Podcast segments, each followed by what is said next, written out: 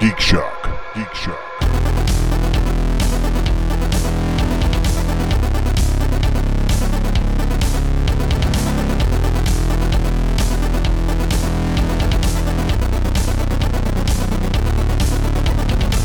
and I'm not a hustler. I just said that.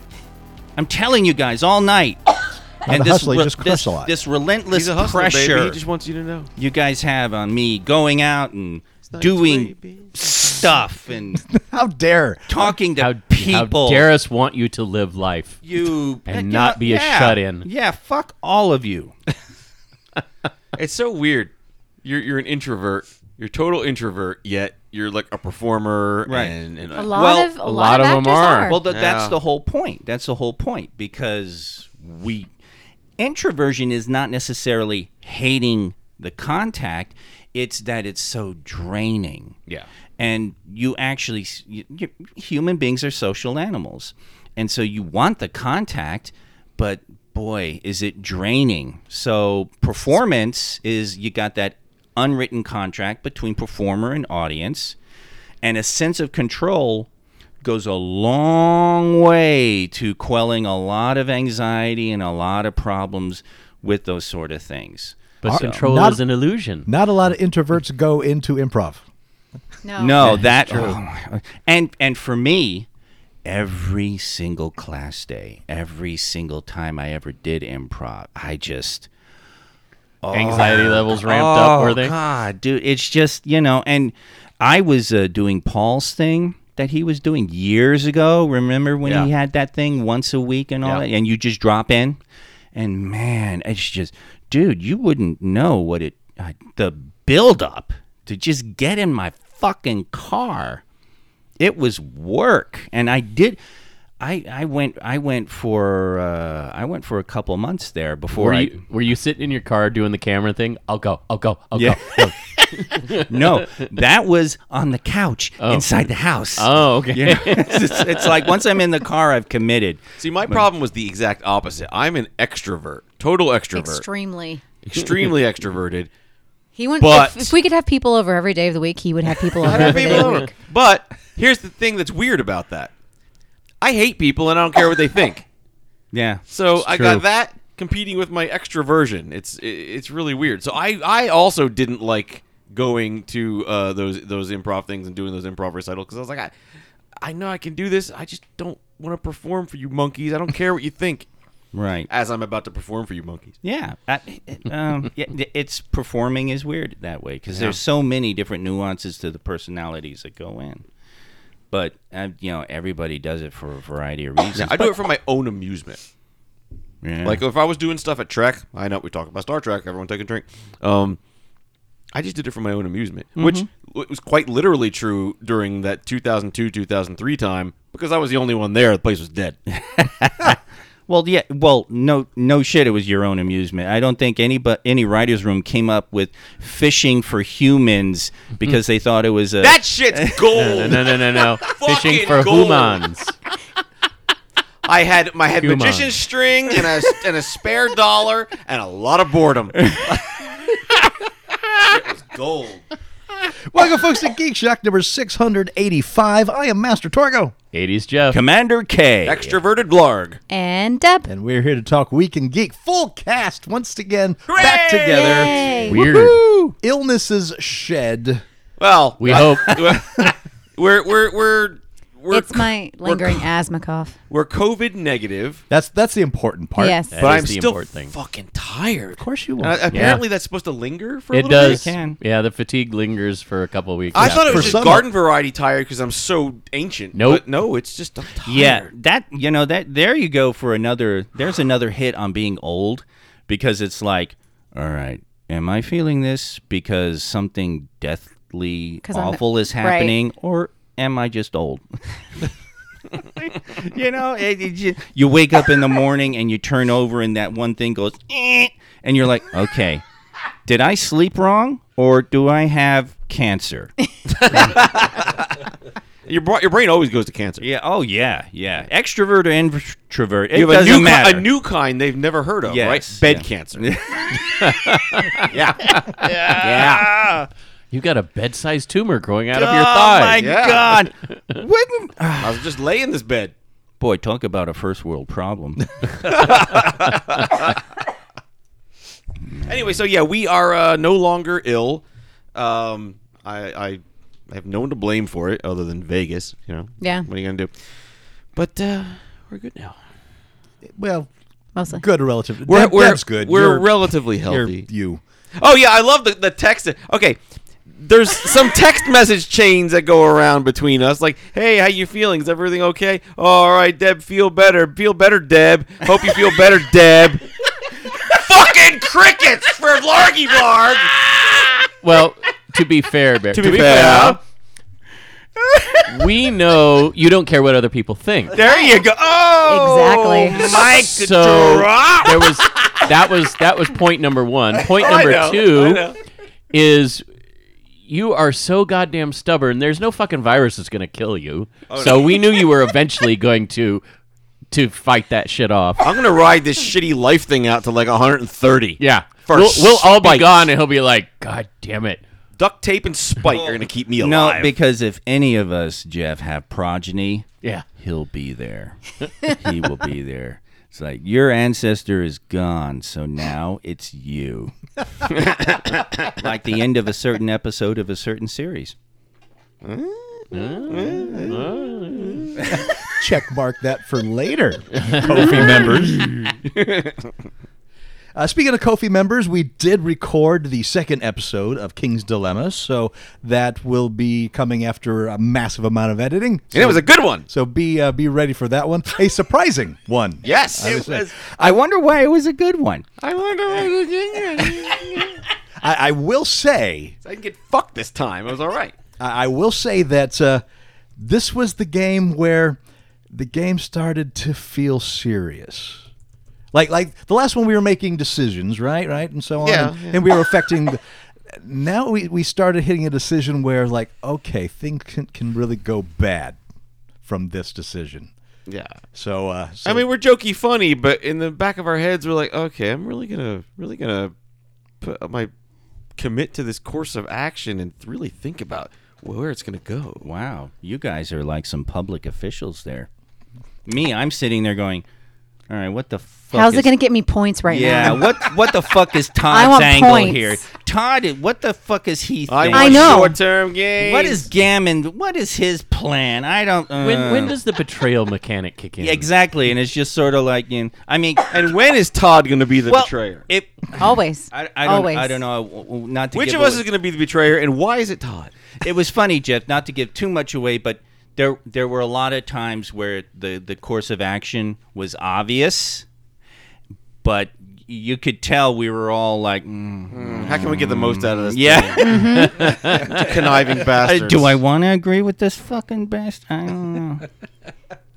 Uh, and if you're not a Kofi member and want to learn more, go to ko-fi.com slash geekshock and uh, learn more about the tiers. And uh, speaking of parts of our show that I dread, uh, th- we have a go- what's going in my mouth. What's going in my mouth? I've been sitting on this one for a couple weeks. Oh, that's Thank gonna you- taste great. No, it's fine. Thank you to Brogan, Brogan, who brought this from Scotland. Oh, I'm already Scotland. nervous. So, okay. Oh, so. I'm just nervous that he We've sat got- on it for a couple weeks. No, I- no, that it's was fine. my joke. no, no, it no. hatched? It's, it's fine. it's fine. Shut up. Um, we got some fries, orange cream, rich dark chocolate with a smooth fondant center. Oh, come Yeah. on. That That's sounds a good thing. amazing. Yeah, a That's lot of these are actually really good. Yeah, Sweet hold on, Mike's. hold That's on, not not hold our- on, a what's going in my mouth We've got scary some thing. caramel wafer biscuits, Tunnocks, real milk chocolate, still original size. Yay, this is this is wonderful. Yeah, treats from Scotland. Hold on, hold Oh. This on. is proper the treats. glasses are what's making me Yeah, nervous. just right you now. chill. We've got a 10 pack of Tunnocks milk chocolate tea cakes. Oh, come I on. thought This tea is cakes this are is supposed to easy. be good. They're good. It's a good I'm waiting thing. for the I'm other gonna shoe say- to drop. Hold here. on, hold on. We've got some Berwick cockles. I'm sorry. Oh, Berwick cockles. Barry likes They to look put like- cockles they in look his like mouth. pep- Berwick cockles. Like the round peppermints, but that like but not they're the not smooth peppermint. texture. They're Berwick cockles. I like just saying Berwick cockles. Um, it's a glucose, sugar, glucose syrup, color, Are you oil really- uh, of peppermint. Oh, okay. Peppermints, Okay. like I said. Yeah, buttermints. Yeah. It's not. It's Gets him not right in beef the cockles. gelatin. And oh, there's a little Oh, buckfast. god damn it. the choice of asbos everywhere, ne'er do wells and delinquents. Asbos? Buckfast. Ti- It's a uh, antisocial. I feel like we should have refrigerated it. No, it's fine. It's made by the Benedictine monks of Buckfast Abbey. It's caffeinated wine. I brought this to the show from Scotland when I went in what 2010. 2010. And and we we we brought it to the Ugly Couch Show Yeah. pre geek shop. pre Geek Shock. Oh fuck, it was before 2010, wasn't it? Yeah. Well, no, that Oh, it's 2021. So w- you guys were doing Geek Shock already, but okay. you were still doing. yeah. They're Oh, we still were- the last The show. messages of the video show. Yeah. Yeah. Um, Well, now how's that we get to editing going, enjoy Jeff? it. Is that almost done? oh no. Now we get to enjoy it here, and I Okay. shall crack this open and pour us a little something. So To be clear, it, it says it's tonic wine Oh, on the tonic. bottle. Okay, I thought it said toxic wine. drink responsible. The UK chief medical officers recommend adults do not regularly drink more than 14 units per week. Uh, what's a unit? I will also have you know, Doesn't Uh, answer. my cousin's husband, Kyle Thunder, uh, in in uh, in Glasgow, has a, a great band called the Bucky Rage, named for Buckfast. the uh, rage that kids go into When they drinking drink too many Buckfast. units. Yes. That's what this show needs. Yes. this is the choice of delinquents everywhere. Deb, Well- I'm behind you. I really wish this was refrigerated. No, no, no. It's wine. It's wine. I have experienced buck- That's a lot. I've experienced this drink with Barry on the show years ago. I don't remember the flavor. I remember my reaction. Well, you know what? It, it's not chilled, so you'll get more of the flavor. Oh, thanks.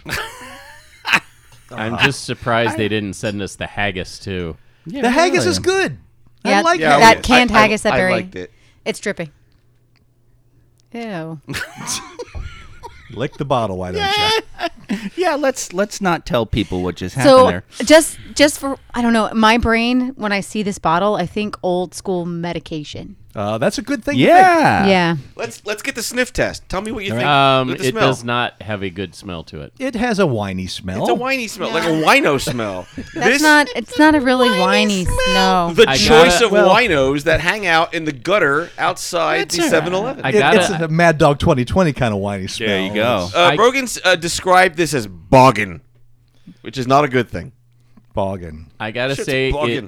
it smells to me like wine that is cor- been corked. yeah, like it's gotten it's gone bad. yeah. Red wine aperitif, n- uh, 99.28%. High caffeine content, 30 milligrams. Why does it have for every 100 caffeine in milliliters. it? Not recommended for children or pregnant. or That's why they breastfeeding call it the women. Bucky Rage because it's caffeinated alcohol. Give me that. Just what you bottle. need. It's the, Wow. it- it's the Red Bull of drunks. It's the four locos of uh, Scotland. It's the it's the, four- Red Bull of Devon, England. Four apparently. Asbos. Yeah. Or I suppose. Okay, I, I get, let's get this over with. Yeah. All right. Cheers to your health, Cheers. everyone. To may, your health. May it be a fantastic caffeinated Sláinte. show. I could drink this. It's like someone poured sugar packets and a hint of Red anise, wine. anise Yes. into my red wine. Yeah, yeah, yeah, yeah. It, it takes like yeah, like f- fake or chemically created sugar. And as and as it goes on, the flavor becomes more molasses like. You get a little caramel. You get a little little sour. Is that what you get? Is that what you get, Mister? I, I Yes, I don't like caramel. It Ugh. it doesn't taste terrible, but it doesn't taste good. No, doesn't taste good. There's a fizziness to it, yeah, like a, it's like um like a drinking dull soda, Yeah, yeah, flat flat coke. flat Coke. You're Flat a dull Coke. soda, Barry. it's not as bad as I remember, but it's still not good. Oh no. yeah, it's no. not good. It's It should probably be chilled. I think it would be better chilled. You think? But I wanted the full flavor. I wanted the full Mm-hmm. experience of someone who is down on their luck, walking around the alleyways in Glasgow, and then finds a half-empty bottle of this in the trash and says, "Score! That's Saturday." you wanted to LARP as a a a, a houseless drunk. All right. I correct yes. myself. I just took a second sip. The second sip is worse. Of course it is. Don't do that. You're Why gonna do you do love that? the fifth. I'm not going to go to the third. How would I get to the fifth? Jeff, I want that bottle empty by the end of the show. Well, you could try and you could try a fries orange. Well, coke. I want one of these. Yikes. You can fuck all the way off on that one. I'm also gonna try one of these fries orange creams. They sound delicious. I'm sh- oh, it's got to be better, 100 percent Oh, better. All the rest of this stuff is good stuff. Thank Yeah. you very much. And then I I'm want a in the- caramel biscuit. and I will definitely indulge in that. Actually, I really want one of Post-show. those tea Here, cakes split, too. but split- someone split one of these orange things with me. They're very huge. You go ahead and, That's and what have she a split. said. Uh, and thank you, Brogan, for uh, Yes, thank you. sending this, uh, especially the good stuff, the tea cakes, the, the caramel biscuits, the the Berwick cockles. Oh, these orange creams are fucking good. You know they are. Orange and chocolate is the bomb. Yeah. That's so good. Uh, now I wonder what it tastes like when washed down with Buckfast. And if it's oh really, wow, Interesting. I'm sure it is. Yeah, well, it's more orange cream flavor than anything. The Buckfast is just kind of there. Just add sugar to it. Yeah, a little bit. Sugar and caffeine. Sugar and sugar. It's great. And violence. These tea cakes are like moon pies, phenomenal. but they're smaller. Again, Brogan, thank you for eighty percent of this. Thank you so so now much. try the tea cakes with Buckfast. Shut it. All right. So, uh, a few of you have been absent for a while. So, what geeky things did you do? Did you try to do while you were ill? Breathe. We did Fucking lots actually. COVID sucks. God, I'm so it tired. really does. But fortunately, I got a lot of video game time in. A lot, a lot, a lot of video game time in. But I couldn't really start anything big because I was so tired. I didn't have much of an attention span. So I texted you, and I know you mentioned this last show, and you got me on that awful, awful game. Oh, the days that he was really not feeling well, he just did that power wash simulator the whole day, It's There- completely the whole mindless. fucking day. There's some catharsis in that game. Yeah. Oh my god, I like the shipbreaker one way better. it had at least storyline and content. I'd There's come a in. storyline. You're building a business. Oh my god, you're spraying water at a wall that then all of a sudden starts to look clean instead of dirty, and then it gives you a percentage of complete. It's an anti-coloring book. It gives you dopamine with Oh. that little ding. It sure does. It's helping my brain produce drugs for me. It's it's helping to heal his mind and body. I, I already s- made the, the offer to Todd, but uh, I'll make the same offer, Deb. If I have a power washer, if you want to have him make a practical use out of that dopamine, I don't because Craving. he will use it on the wrong thing, and then we have to repaint the house. Well, you Our house is like new. There's no Yes, dirt. and if Yeah. you put a power washer on the wall, it'll I'm not wash gonna off. power. No, Jeff wants us to power wash his house. yeah. no, you Does your house ding, would Jeff, start- when you power wash it? Well, I have um, uh, the the spackle. Uh, what's it called? Uh, uh, He meant like, does it ding when it's clean? oh no. Oh, Yeah. then that's, No, that's no. And does ten dollars automatically get deposited into my pocket? 100%. Just like you said. Now, if you were to stand behind me while I was power washing your shit, and when you think something is clean enough, you go ding, and you hand me ten dollars. Dude, I'm down. We'll record this. It'll be a whole thing. I'm gonna hold you to that because I have a driveway that needs to be power washed. You did that at our house in Houston. Yeah, and I drew like I, I answered. I was uh, an oracle, and I, I on Facebook. oh, that's I, right. Yeah, I was like, ask me questions, and then I, and I would carve the answers in into the dirt. into the clean parts of the sidewalk with the power washer. Yes. So, your thoughts on the game? um, I think it got old after a while. I- It's just constantly trying to get uh, the better and better washers. I got up to like the third one, and I was like, ugh, this is just too much. I quit right around the big tree house. The big tree house is just too much. I was like, "Ugh, I don't want to go through all this. And I just- than I am. Jesus, really? Torgo's over here dying, by the way. You know what? You should wash that shit down with some buckfast. I've got some water right here. Oh, Just fine. That's not whatever. water. That's not water. That is not water. Um, but I That's stopped. a cardiologist appointment in your near future. I stopped playing that game because I had just come off of my XCOM 2 binge, which I won. Um, thank you very much, King Vald, for being the star of that show. I named all my characters. Did I after end up monkeys. dying? Oh, you fucking. Di- uh, you you oh you died. A lot of people died. I was, Right, the but, first I to made it die. a long time. You did make it a long time, and then and then I reset and the the last mission because I, I I had a total party kill, and uh, then I won because thanks to King Ball, I just played it a little differently. Mm-hmm. Yeah, no, Jeff died like first, then I died, and then you know you lived, you lived. Unfortunately, Torgo lived. He's Ozzy like Matt lived cockroach. for a while, Ozzy too. Matt lived for a while. Yeah, Kingveld was a star. Anyway, so I, I really sense. wanted to play turn-based strategy because I like turn-based strategy. I tried Empire of Sin again. I got to a certain point and I realized this is the most That was the repetitive. mobster one, Yeah, it was right? the mobster Yeah. one and it's the most repetitive shit ever. You can see it on Xbox Game Pass. Um, you're playing as like Al Capone or something like that, and you go around and you uh, take control of the city, but the story is weak. He's super weak, and it gets to a certain point where you can't possibly be beaten. So you're just going through the motions. I'm like, I'm, I'm done. I'm done. This is silly. But then I tried um, Wasteland 3. Wasteland. Oh, wow. Wasteland 3 came out in 2020. Obviously, sequel to Wasteland 2. It's a post-apocalyptic thing. You're and you go around in Colorado Springs and Denver and just Colorado in general, and you bring order to chaos. Um, and it's like XCOM. It's that same type of stuff where you upgrade your weapons and your armor, and you outfit your people with stuff, and you heal them, and you.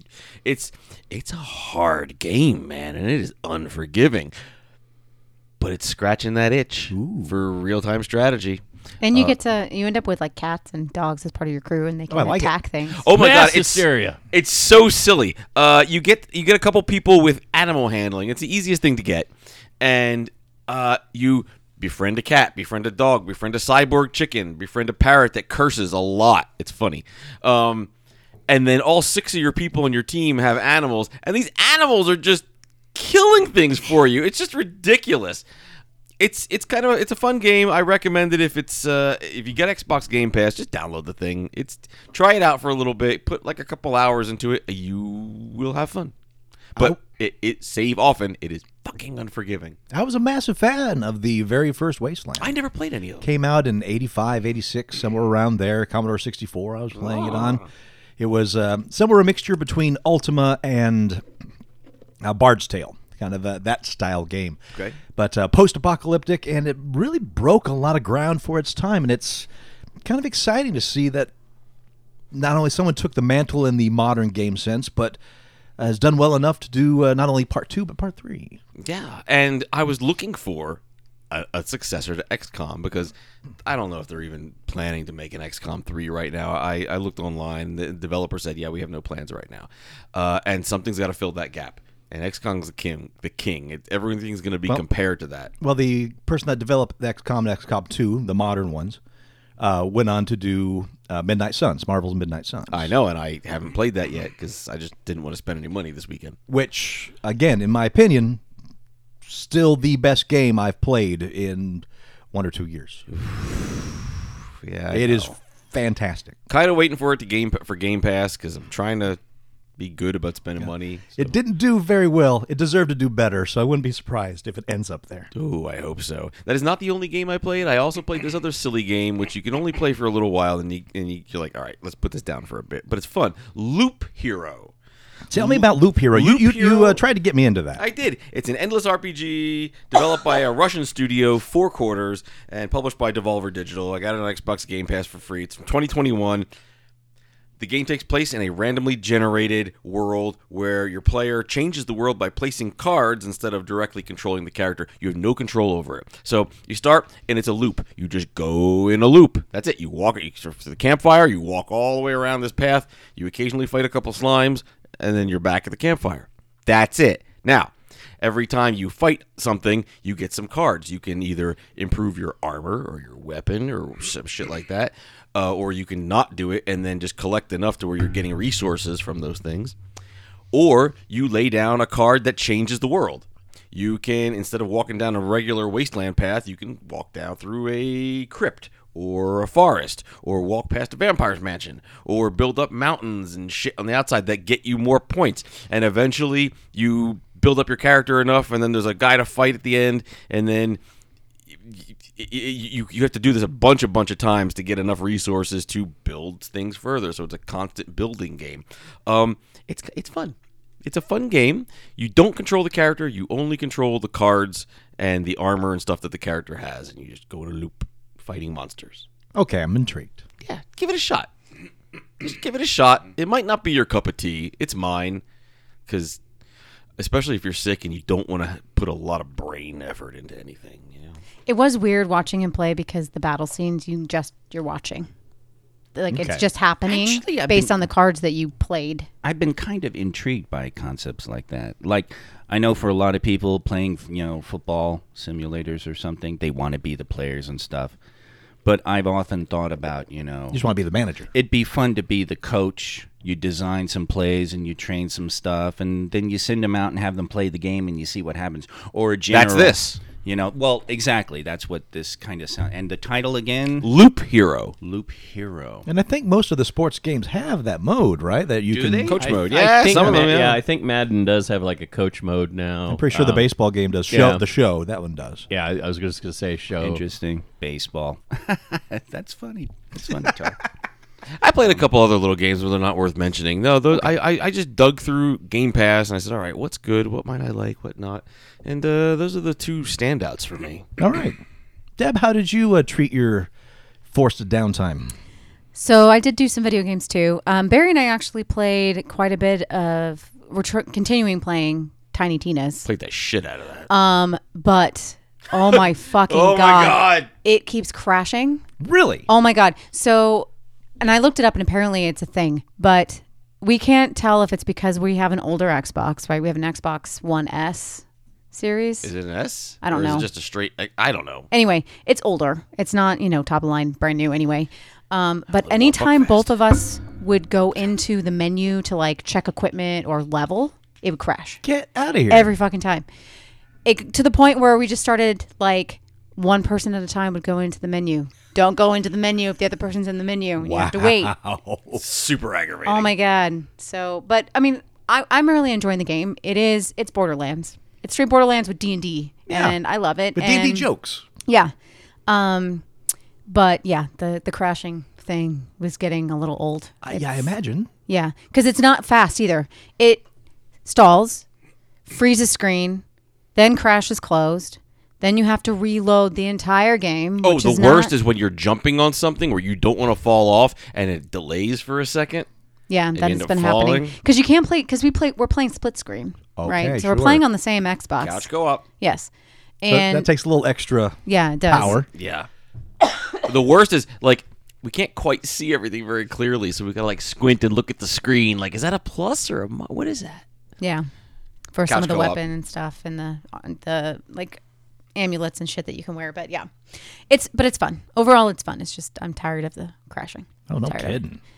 Um, and then I did when I was not really feeling well. I was still playing some Darkest Dungeon. I am still playing that, but um, I had my first all level five party wipe. Just Ooh. and I just fucking quit. Yeah, I was that's- like, I'm done. yeah. No. I had just geared a lot of them out. I had just leveled them up, paid to have them trained. Um, they were like my highest level players at the time, and I went out on a. They should have been fine. It was like a level three hard, you know, like long. Yeah, no. All four of them fucking died. The game's brutal. Oh my god, I could. It wouldn't even let me try to escape. I tried once. I got down to two. I, every turn, I just tried escaping, and it wouldn't let me. And so then, like their shit got. They got um, what was it? Um, bad. Why am I blanking? The Morale. yeah, essentially, the bar would just kept going up when I tried to escape, and I couldn't. And so they would freak out essentially, and yeah. So it was just, I was so mad. Yeah, panic and madness is an issue in that game. so mad. But then I did get to catch up on a lot of TV that I have Aha. been meaning to watch. I watched all of three seasons of Sanditon. And Sanditon is the unfinished final novel of Jane Austen. Oh, So it is a period drama, which is my favorite thing in the world. And Sanditon. Sanditon. I don't is even know how to spell that. Sand. Sand Iton. Yes. Sand Iton. So essentially, it's about it takes. I mean, it's Jane Austen time period, so same ish time period as the rest of her novels. Um, and it takes place in a small ocean town that they're trying. This uh, lord and a couple of other um, like lords and ladies are trying to make into a resort destination seaside town. Like Bath is really the only one in that's big in England. They're trying to make a competitor to Bath type thing, and I really enjoyed it. I will say, however, you I, I'm I haven't heard anything about you know the overall thing of this book. um, and how far Jane Austen actually got into it before she passed, and because they did, you know, they carried on what they thought her story would be, and then they added some to it. Obviously, I felt like the very first season probably was the book, No. and then season two, eh, it was okay. It gave it, it scratched the itch for period dramas and things that I like to watch. Um, season three, they just aired. They just aired the finale yesterday, actually.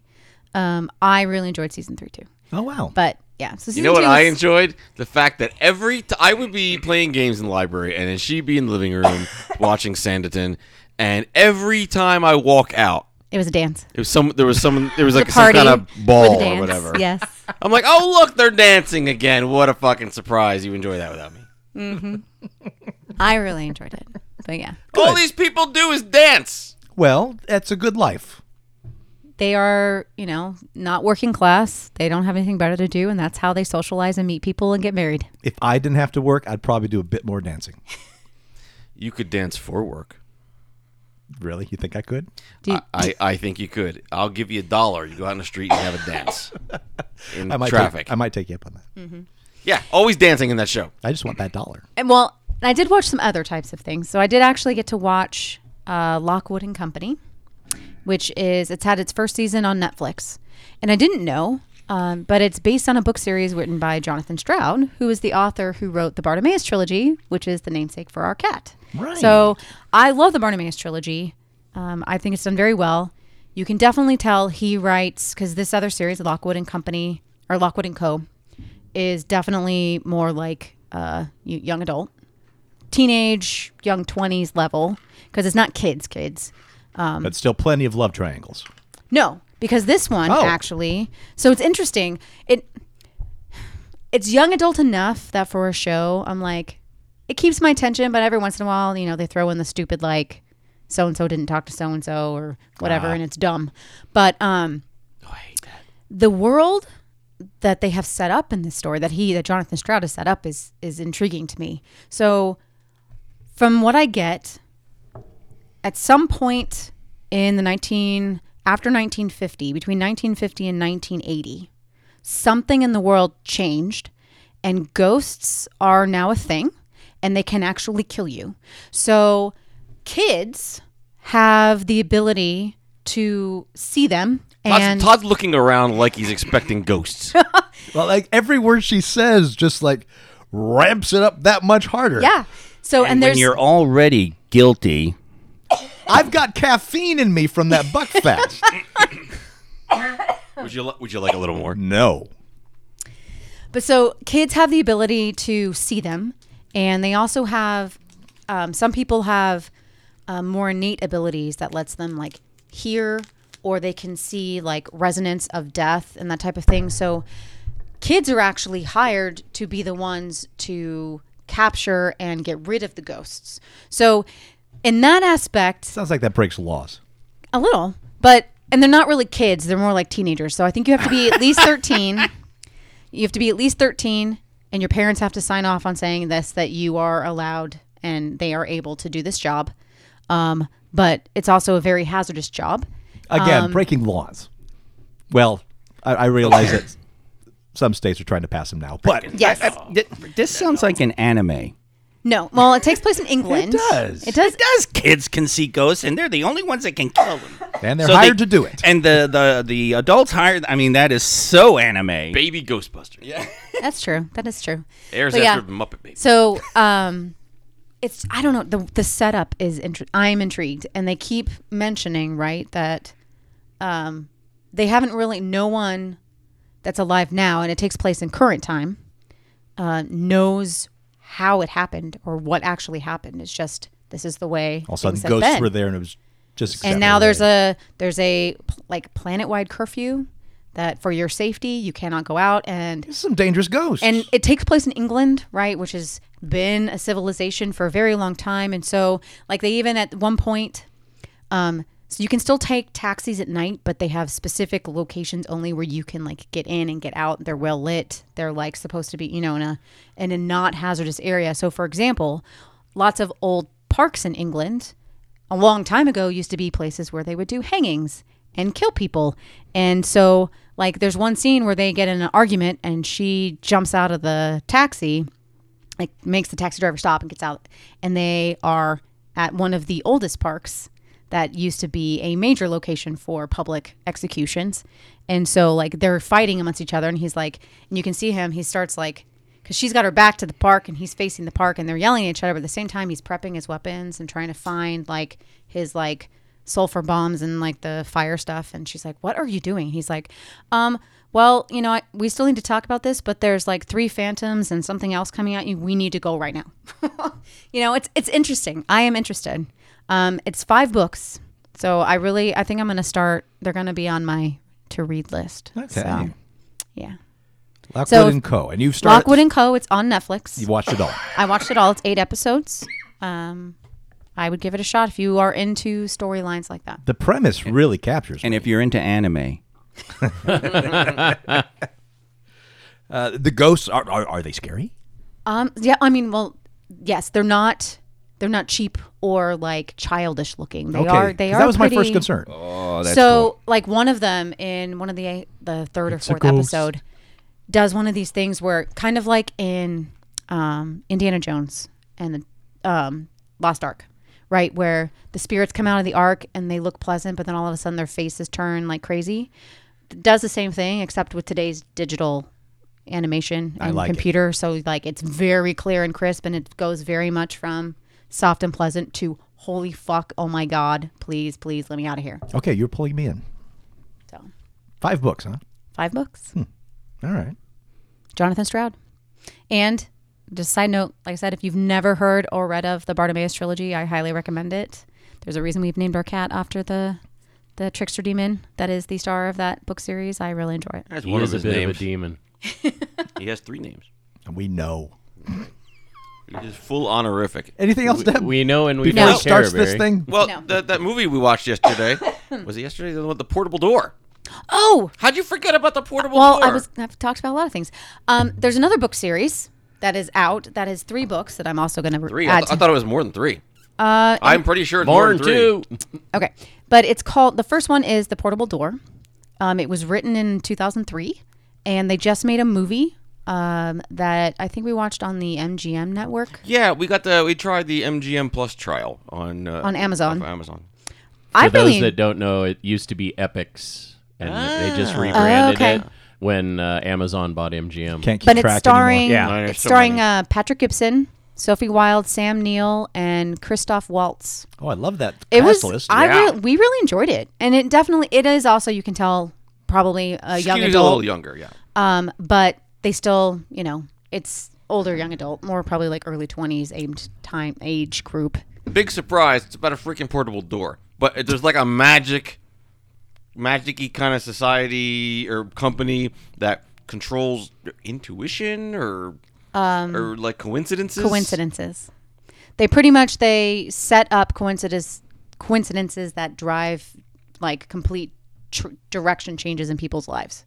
So this one coincidence, you happen to be sitting in a park, and at the exact same moment that you are reading this this passage in this book about someone falling into a fountain, this gentleman falls into the fountain, and you look up and you starts a conversation, and lo and behold, they end up getting married. Oh, Miranda Otto's in it too.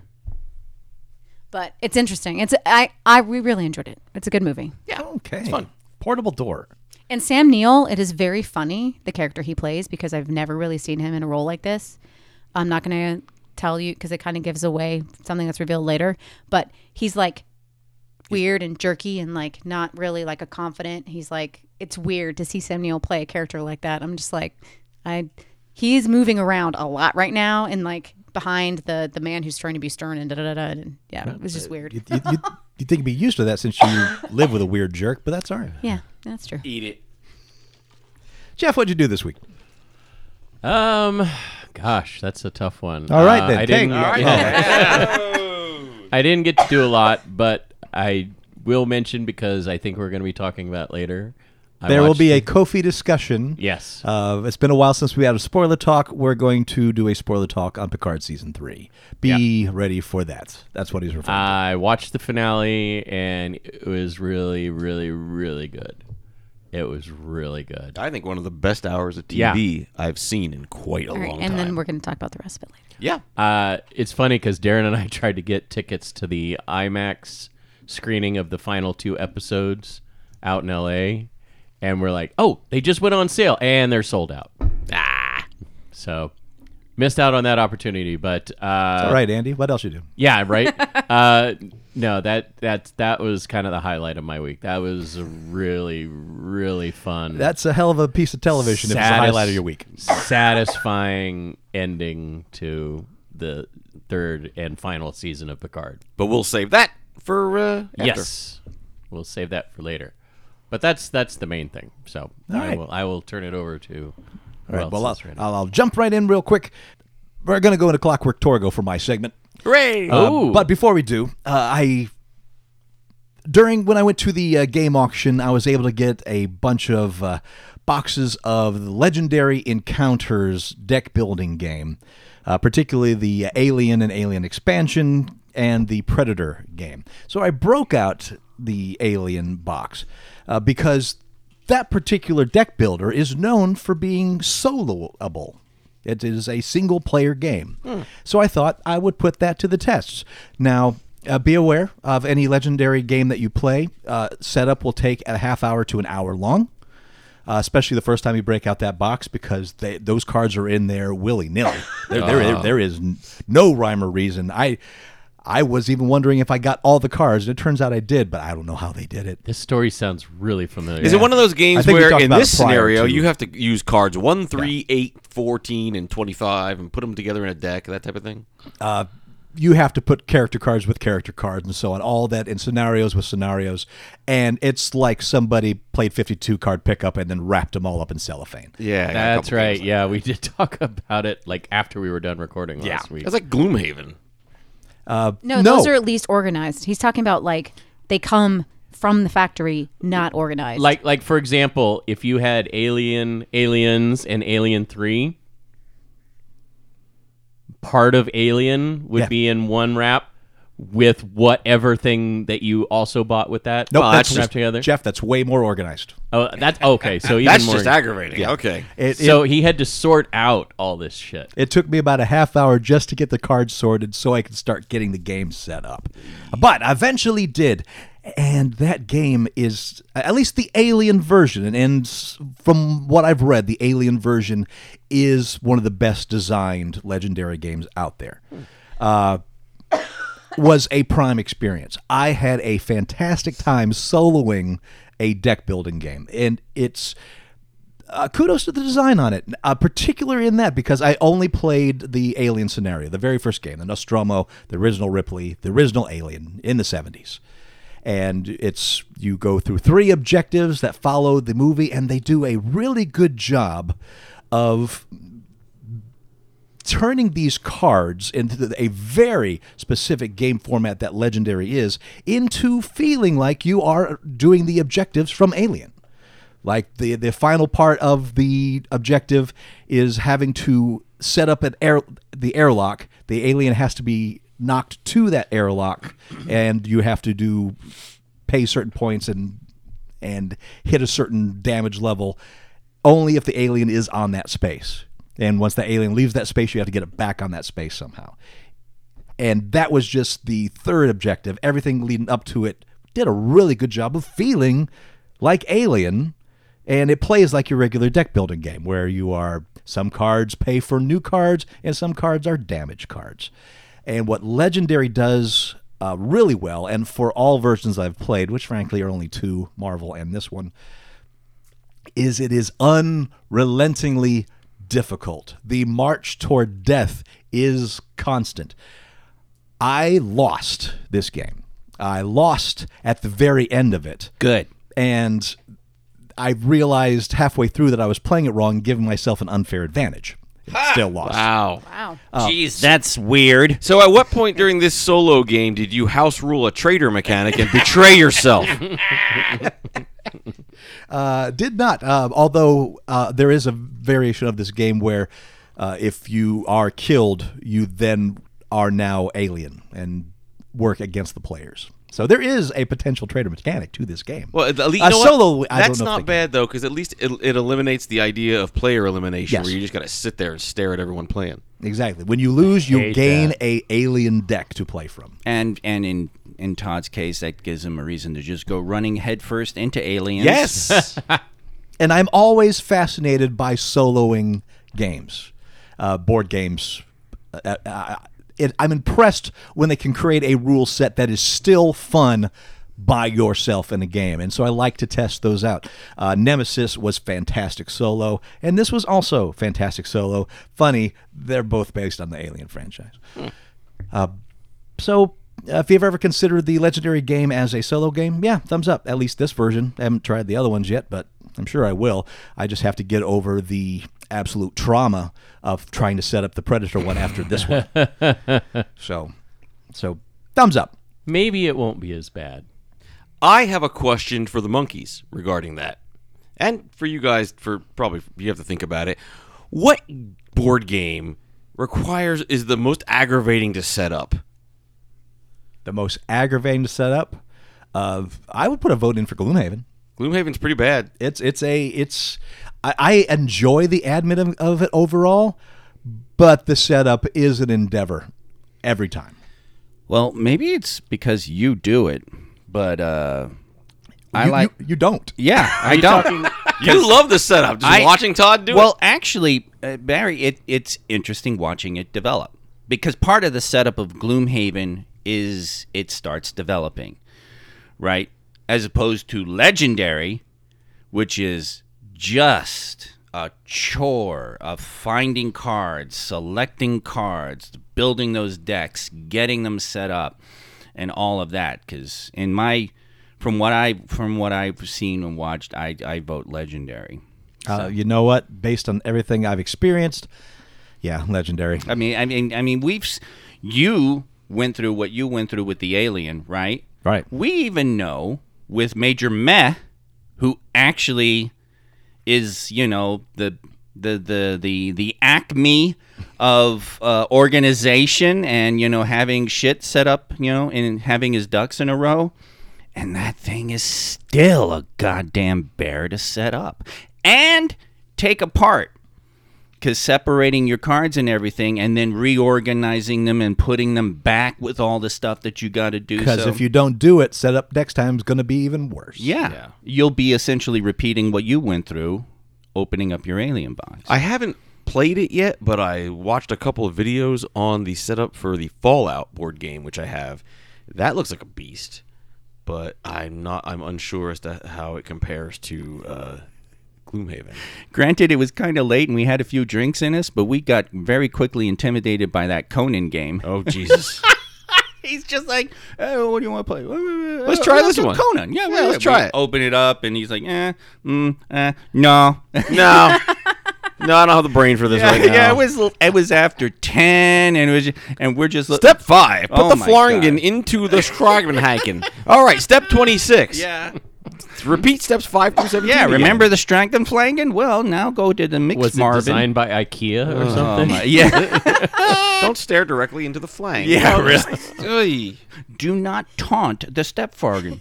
uh, yeah, no, that that was a quick uh, surrender. yeah. I think So- we've had a couple of those at the game cafe where like the box looks interesting and you know it's in the for two to four players so you pick it up and then you, as soon as you open the box and then the, the booklet for instructions is like 75 pages you're like nope Nope. Love that when you just pull out you pull out that that that George R R Martin novel, and you're just like, what the what the fuck? I, I mean, just Don't want to get me play wrong. a game. I love buying games based on weight. I love buying my games by the pound, but I hate s- understanding the rules for them, which is why I love living in the era of video uh, explanations. It makes it so much easier. well and then you can actually see some of the rules in action and it's easier to understand Right. Amen. I, I've just- remember Mousetrap. Really? Really old school, being difficult to set up, and the game was over like in an it was instant. too fast for the amount Yeah. of time it took you We Yeah. never even used the board. We just played with the mouse. trap. Did you you? know what? really. we didn't even own that game because my parents refused to buy it for us and i think it has more to do with that like they thought we would get too frustrated with it and not want to play it Well, see, the thing I had was uh, my next door neighbor had it, Deb's and I remember parents feel uh, that? going over there and helping him get it set up, and then we played a game, and it was over. I swear to God, it was over in less than five minutes. Right. It's a That and boring it took us game. like twenty piss minutes me to off. set it up, It's a silly game for kids. and It's a it roll and never move. worked properly. Like none of the traps ever worked properly. Well, isn't it like essentially Rube Goldberg? Yeah. Yes, game? it's- Yeah. yes, One It trap. really is. yeah, but, but, you know, but like more than half of the time, the little mechanical Mm-hmm. Well, I- things didn't. I work remember. Well, I properly. remember because I remember we would set it up, and um, my friend would set it and play it, and then you'd watch the basket just go. jigga, jigga, jigga, Yes. jigga, jigga, jigga, The and then- basket was horrible. and then sometimes terrible. it would just hang. sometimes the little steel marbles wouldn't roll down the the ramps properly. Uh, it was a nightmare. It's a bad game. It, it It's a truly fun is. toy and a bad game. I always had f- more fun with simpler games like Candyland. Of course you did. Uh, what was that Payday. weird one? What was the weird one where you you took the plastic pieces and you had to build your bug? Cootie? Like, is that what it? Yeah. was it- Yeah. Never played that one either. No. I just Young want kids game. I just want to state for the record that Jeff's favorite games are Candyland and Cootie. I was just feeling a little nostalgic. He's a simple man with simple tastes. We's going to write a five-page dissertation on Hungry Hungry Hippo. Hey. You don't say an unkind word about Hungry Hungry. Hey, Hippos. I, I, I watched I watched that clip on YouTube. Mike Emmerkraut playing Hungry Hungry Hippo with his uh, with his niece or uh, granddaughter. I don't know what you're talking I don't even about. know who that is. Yeah. Mike Emmerkraut. I get say his name again. I still don't know his name. Who it is. Breaking Bad, Better Call Saul. Oh, him. Oh, him. Yeah. I don't know the fucking name. I could I could pick him out in a lineup. but I don't know his name. yeah, I'm like that too. So it's a video of the the Breaking Bad Yeah. The guy that was in that thing. Yeah. The thing, you know. playing Hungry Hungry Hippos with a relative. with it with yeah the, the and he's and she's banging and he, they they both have two hippos apiece and they're ah! There's a trick to that game to winning it. uh yeah You gotta punch the other person. You know what? that is one of those games. explains why he wins Side bo- side note for a second. Um, at one point, I was helping to try to throw a carnival for a fundraising thing, and that was a game that you could rent at the carnival, and it was, but it was live action, like huge, where people, the people were like the hungry, hungry hippos and stuff. Yeah, it looked interesting. It looked very I'm interesting. fascinated. we need to get that. Videotape it. well i think the game's based on it was uh, from the colonial area where they just got Era. uh era No, the area. The colonial area is a very itchy Yeah. spot if it gets wet. mm-hmm. the area. the colonial era where they they got hungry kids and they just had them running after food and fighting for it and Because that was fun for the yeah rich people to watch. Right. Now Dave and Buster's had. oh a come giant- on you like jane austen I do. Yeah, giant, so rich giant people. hungry, hungry hippos, Dave and Buster's, and why have we not played this? I, I, I just looked it up because I remembered seeing some video and Dave Well- and Buster's has a giant hungry. I think we got a Kofi download coming. That'll be the bonus content. Barry and Jeff play Hungry Hungry Hicko, Hippos at Dave Well, and Buster's. Barry and Jeff find a Dave and Buster's in town. There's Yeah. It's one. on the It's, strip. like it's Summerlin. It's on the strip. Is it on? s- I th- There's one on the strip. Uh-oh. Or whatever. Now we gotta see where if they is Jeff that? and have Deb that. fight over where the Dave and Buster's is located. This this this this game's got a whole load of levels. Yeah, this is going Torgo steals tickets from children at Dave and Buster's. Oh, that's Maybe called a- it's closed. I don't know, but the last time I remember it was by the Ross Is that like on a the game strip. works? Well, there was one that closed, I think. Okay. Yeah, this is a hungry, hungry hipsters right here. This is what the fighting over avocado toast. Oh, Yeah, the one by Red Rock uh, Casino is the only one I'm finding on. All right, well, we gotta go and see if Yeah. they have the Hungry Hungry Hippos game. I want to see Dude. this. We got to Yeah. just see what they got and maybe play a few things, especially Bonus Todd content. versus, Game night. especially Deb versus Vlarg. Yes. Or me versus any of you, really. yeah. This so competitive. oh, the two of you got a plush time wins channel in you somewhere. Uh, definitely, definitely. Uh, as far as uh, oh, let's do a little bit of uh, Clockwork Torgo. I did this week watch Last Action Hero. Oh boy, here I we go. can't wait to hear.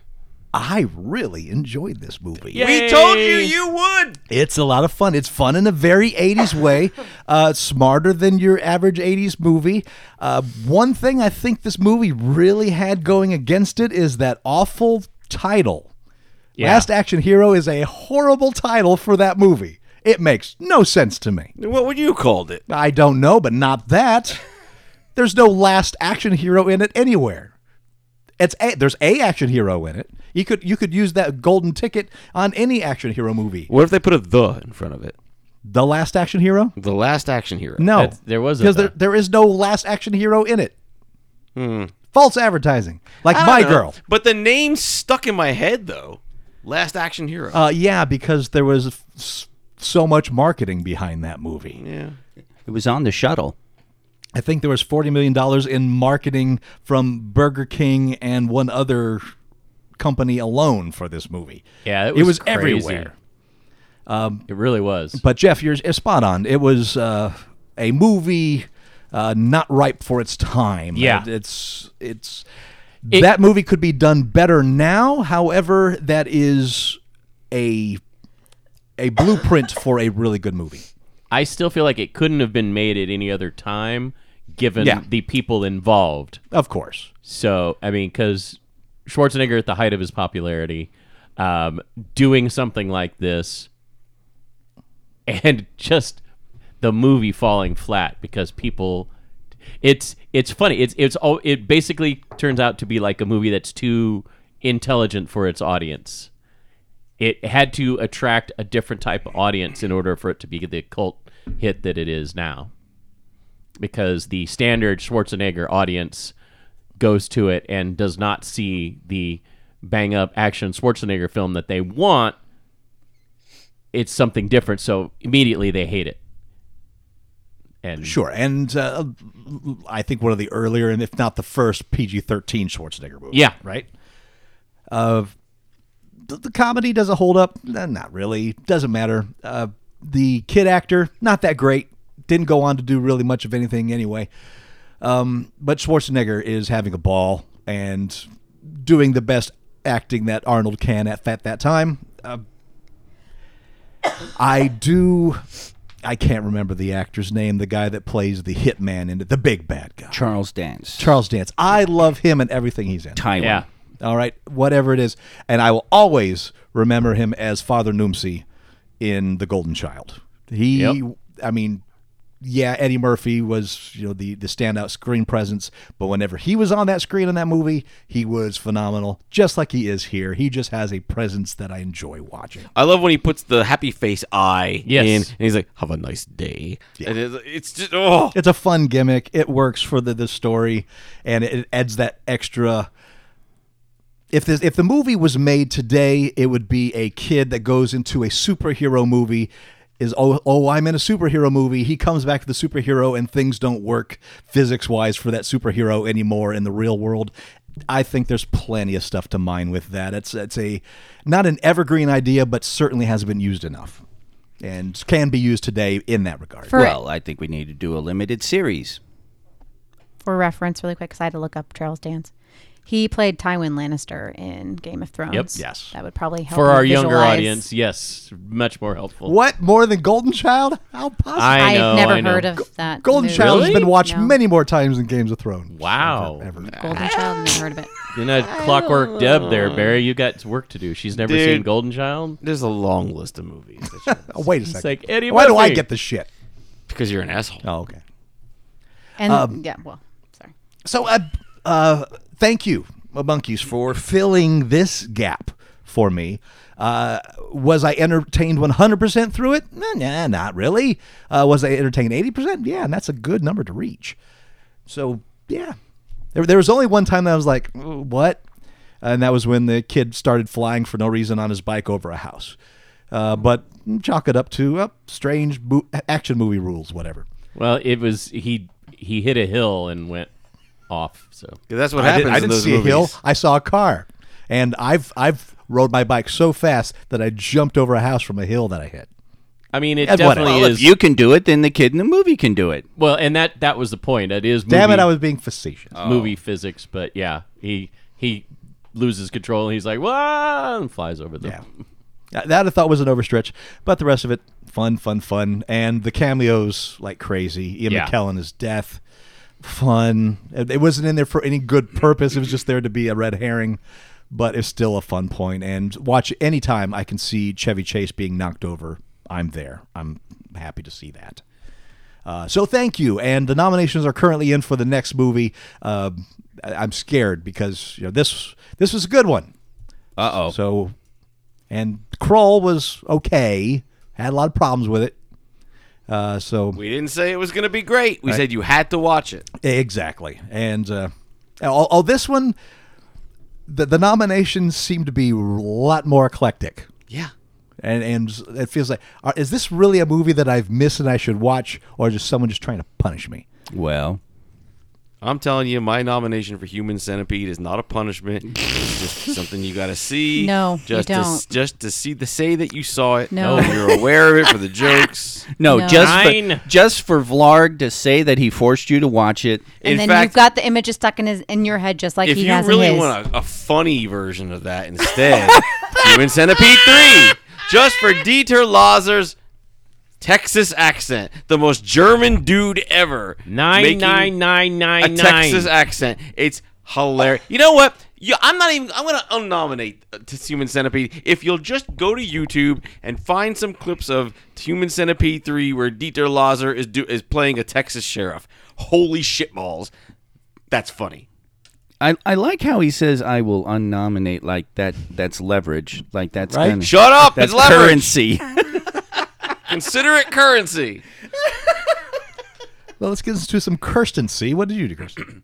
um, well, I've had an exhausting week. Yeah. Um, but uh, just to just to go to the first part, um, uh, we had the memorial for Vernon yesterday, and it went, went really well. I believe funerals and memorials are for the living. Yeah. Um, it's for dealing with the grief. It's for remembering. It's for appreciating, celebrating.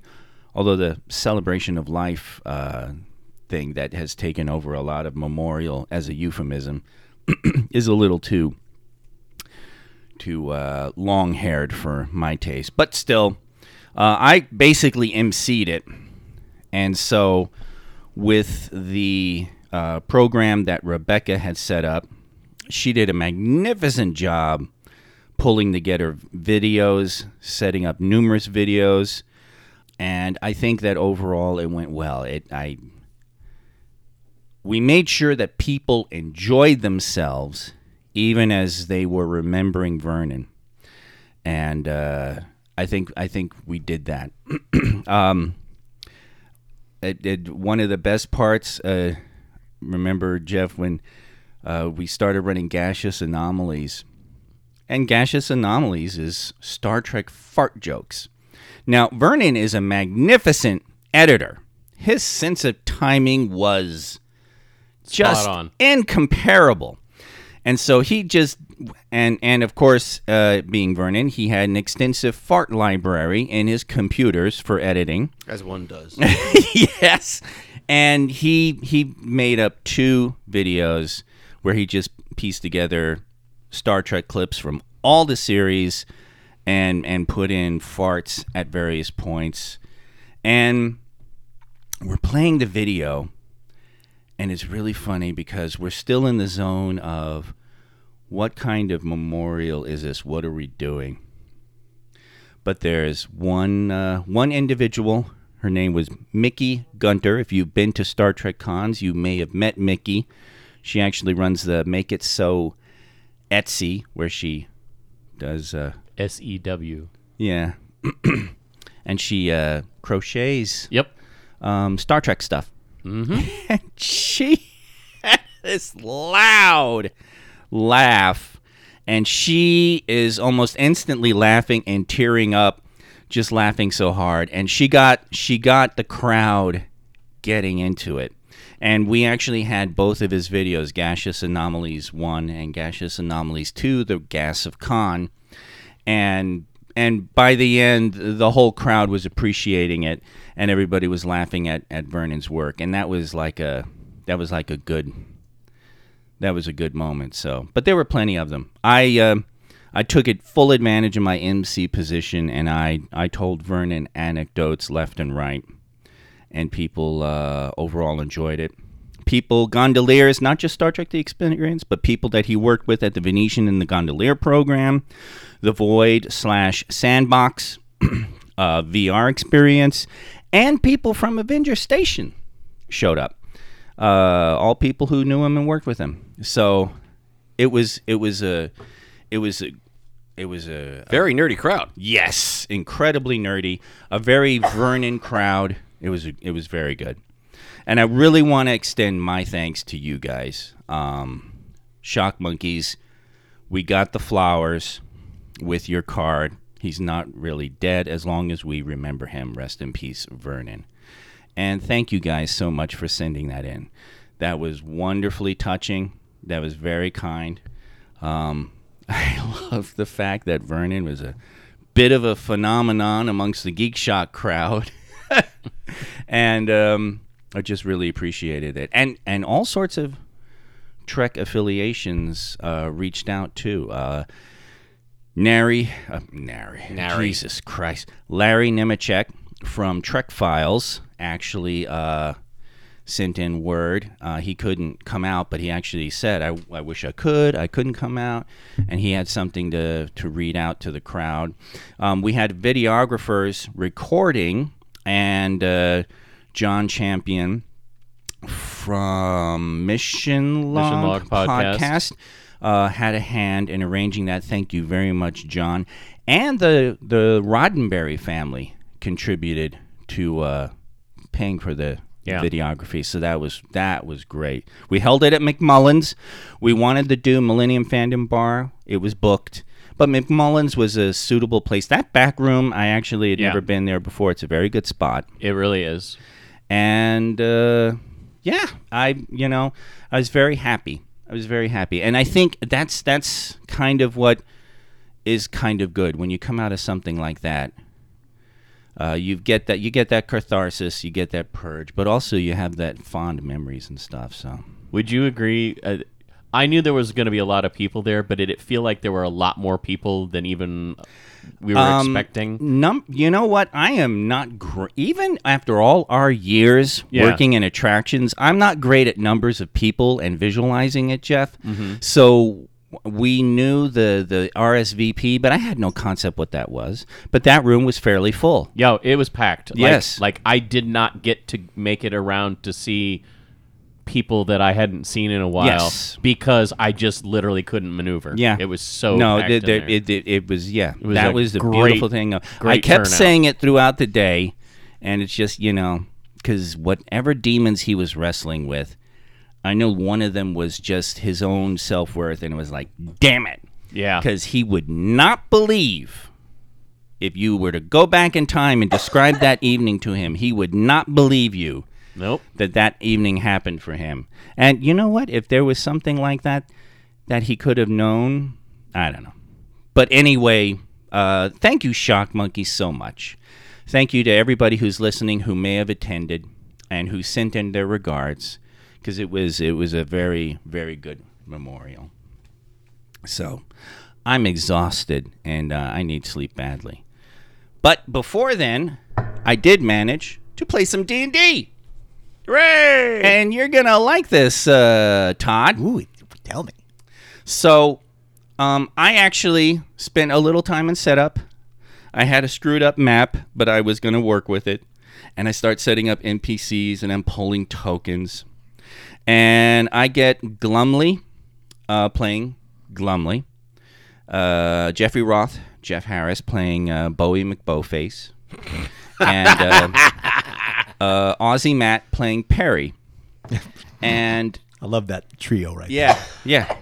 And it was really funny because they they they had actually completed a prior adventure. Like uh, we didn't get to March, so this was like a couple months ago. But uh, I s- I decided you guys will have some off time before you go on your next adventure. Now I had planned on this just being a quick one off, and then we just go into, you know. But it ended up turning into its own story because I was like, let's roll on the carousing tables Oh, and fun. see see what happened. What did you guys do? We used to do that in all. We played a game in Texas. We'd be rolling on that table at least once or twice a, a, Yeah. a- Well, Uh, a, sh- a game. Well, dude. Well, this became the session because uh, I So, just so I, what's a carousing table for the listeners? I just entered into Google uh, 5e carousing table, which There's there's a few that you can. oh, pick there's from. a whole Yeah. bunch, and I just grabbed the first one. This one was off of Reddit. yes, but w- explain I, I'm what it- getting there. All right. And it's a one through a hundred, and basically your roll percentile and e- 100 selections of what your character did on their off time. Ah. Did uh, what kind of partying did they do? Did they meet people? Did they discover something? Did they become worshipped by mice? Yes. Um, did they yeah. did they uh, get robbed? Did they gamble and get a whole shitload of money? Do they wake up naked and don't know what the hell happened all night in a freaking church in the middle of That- And Waterdeep? have a That- tattoo of like Bane or someone on Yes. your. Yeah, yeah, shit like well, that. happens. uh, that's you know funny you should mention that. There we Deb. go. So, one of the things that they did do just before they started carousing was investigate a name that they had found on a note from the last game, Colorel. pause. I just want to point out to the listeners that I'm across from Kirsten while he's reading this, like these notes, and on the back of the notes, I see spell descriptions. You're my favorite nerd today for that. So, um, they find out Colorel is a long unspoken name of some high muckety muck amongst the cult of Torgo. what? yeah. So there's like suspicious activities afoot. Why do I know that name? Yeah. I wouldn't trust it. I wouldn't trust it either. Keep on the hinterlands. Nope. Can't trust it. No, no, Anyway. no, no. Go um, so, glumly, they then go onto the carousing table. Now, like I said, we were going to just spin these out, and then they were going to go back to the caverns. Glumly rolls an 11. And, you know, an 11 was wake up next to the spouse of a powerful noble or high city official. Okay. And so Glumly wakes up, and what I did is I described this opulent bedroom with a you know a Within, like, a rich embroidered manor and stuff, yeah. upholstery this bed deb this bed had curtains on it what what kind of bed has curtains on it and you're naked in bed and and glumly's already like okay so I look around. and yeah, there's this nice looking, obviously high status woman naked sleeping next to him. So he's like, all right, I better get out of here. And I was like, okay, roll, make your stealth roll. And he rolls a four. Nice. It's not a good roll. So he's getting out of bed, but you know, he slept on his leg. Uh, So it So was it's it- asleep. It, was numb. it got tangled up in the sheets. He jostled the sheets and she woke up. Glumly is a dwarf fighter. oh my. So so uh, this woman who is the wife of the city constable looks over and she's like, "Hey, how?" Oh, and I was like, "Hey, how?" Oh, wait a minute, Glumly, make a charisma roll, would you please? Glumly has negative charisma. Ooh. He re- makes one of the highest rolls of the session. Oh. so he rolls an 18 and so she's like hey how's my little warrior and he's just like ah and he has to extricate himself from the bed grab his stuff he's like okay i'm gonna be leaving now and she's like well you better go you sure you gotta leave now She's doing one of those like, no, please yep stay. yep yep oh oh it's not quite dawn yet come Yeah. on She has, And- basically has a type. yeah. and she was just, and he was just like, no, I got to go. And she's like, well, you leave the servants' entrance in the back. And he's o- okay. And he heads down and he hears the city constable coming home. Oh. And the city constable is bitching and moaning because he's got to grab a quick breakfast and go out again to deal with another problem. One of the other group. Bowie McBowface rolled a 55 Okay. and and I don't appreciate Deb looking at my notes. I'm not looking at your notes. I just Yeah. know how these things go. Yeah, really? Because how did you know that Bowie McBowface woke, Woke up naked? naked Yep, in a church in a temple because it's happened to one it's of our happened characters. to our characters. in the confessional? Wow. That didn't happen in our regard. So Bowie McBowface is naked in the confessional. Now I I don't design my world religions like Catholicism, but the dice don't lie, so now there's at least one religion that has like the act of confession. So he wakes up hearing this priest, this high priest, going on about the dangers of chaos and contamination, and you must avoid it, and don't be tainted by chaos, and eh, you know, going on. And So like he's giving a sermon to a packed church. Absolutely. And then he's like, All right, for those of you who may fear you may have been exposed to the taint, I will hear your confessions now. Taint. And Bowie is just like, Oh, I, I'm probably got a bad chaos taint.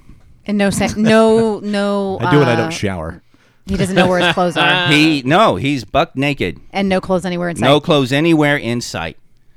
So I describe people lining up and getting milling around the confessional.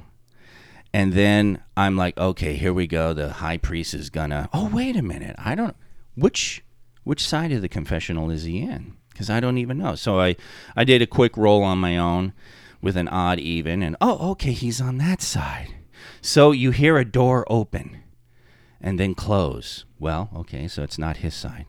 And then you hear this young girl child voice go, High priest, I don't know if I've been exposed to the chaos taint or not, but I did. And I love this. and so Bowie is just like, um, uh, well, actually, no. Let me back up. So Perry goes, right. Let me handle this, uh, uh, Bowie, uh, yo, little girl, and and Jeff's like, wait a minute, you're there, and I'm like, you're there, and Ozzy's like, oh, I thought we were all there, and I'm like, well, you all can be, sure, all three of you are in the confessional naked, and Jeff is, Jeff is like, no, no, no, no, no, I'm I'm alone. So I was like, okay, all right, fine, you're alone. So Jeff goes, "What what what happened? What happened, little girl?" And I'm like, "Okay, make a deception roll." He rolled like a 3. So she's like, "You're not you're not, are you, You the don't high sound like the priest." Exactly. And and then he's like, "Uh, I don't even." And you hear the door open. "Mommy!" oh God. And you, and so he hears, and he's like sitting there. Oh God, I don't know what to do. And then his door opens, and it's the high priest. And the high priest is like standing there looking at him, and Jeff goes summoning up all of his experience in role play and his de- the depth of his devotion to fantasy. His character looks up at the high priest and goes, "Hi." and and is like, "What are you doing here? And what? Where are your clothes?" And he's like, "Okay, I'm gonna try to get by this guy. I gotta push past. I gotta run out. Okay, make a athletics roll." Jeff makes the one of the high rolls of the session, bolts past him, and is running out of the temple. So now there's a crowd running through the ste- streets trying to get a hold of this pervert who was desecrating the sanctity of the temple. And he's like, I gotta find, I gotta find a, uh, uh, uh, and uh, where are we? And you're, well, you're actually on the street of temples. And he's like, okay, I need a uh, an abandoned temple, something, something that hasn't been used. And I'm like, all right, uh, roll a perception check.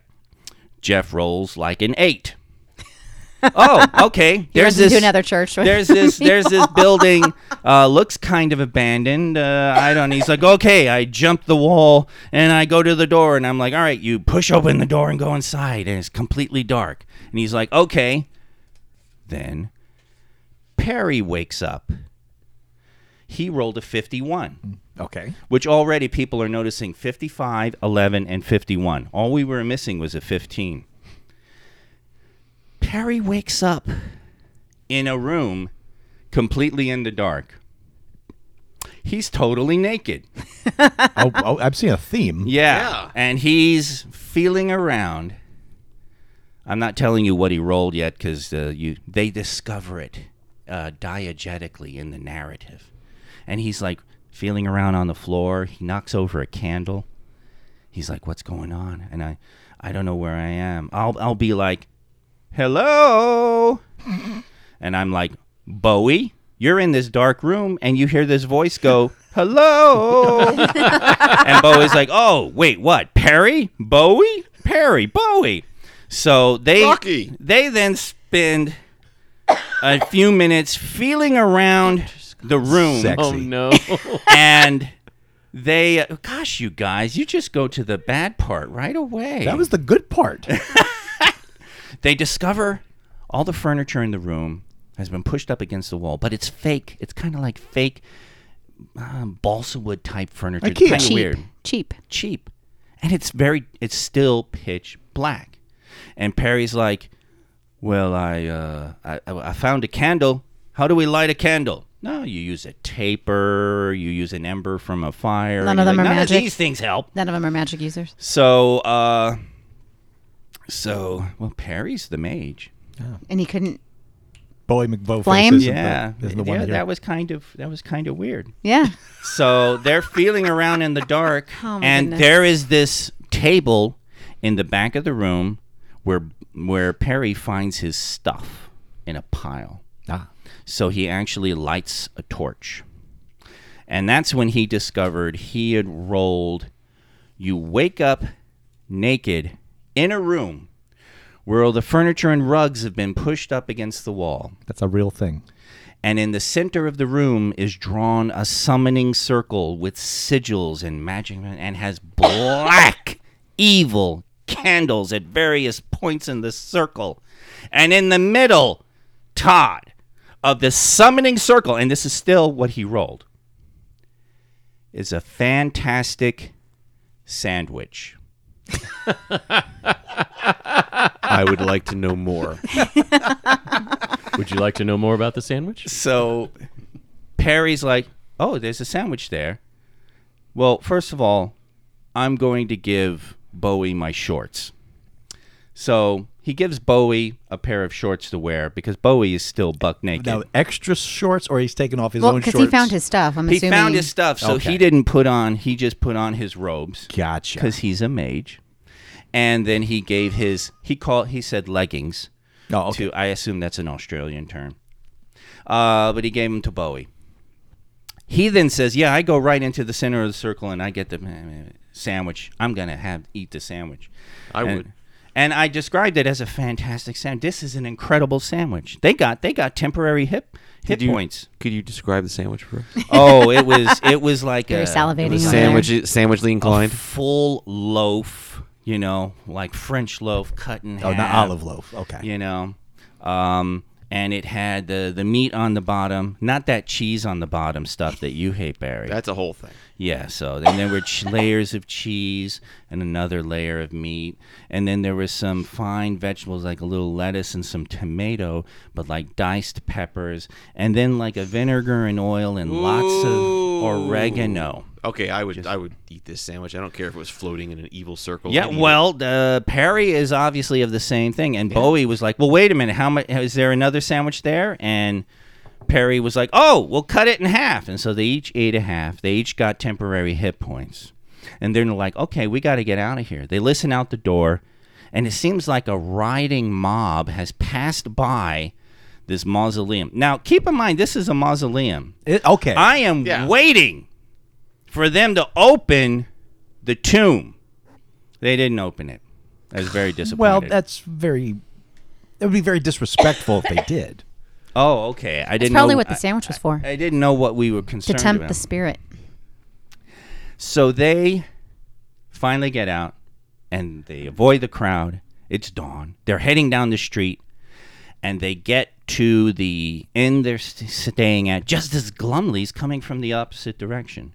They go inside the common room and uh, the uh, barman calls little Timmy out because Timmy last night followed Bowie while he was all drunk and going, wahoo, wee, yeehaw, and taking off his clothes and running down the street. As one does. Yes. So he brings out a bag full of Bowie stuff, and Bowie goes upstairs and changes. Bowie comes downstairs just as the city constable comes into the uh, common room, And the city constable is like, I can't believe that's so busy.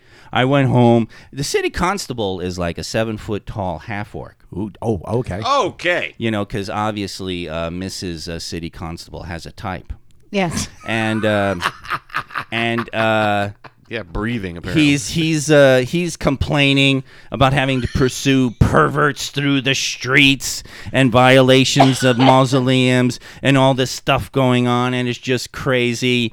And he's like, you know, perverts violating the sanctity of a temple. If there's two kinds of people in the world I hate, it's perverts violating the sanctity of the temple and men who sleep with other men's wives.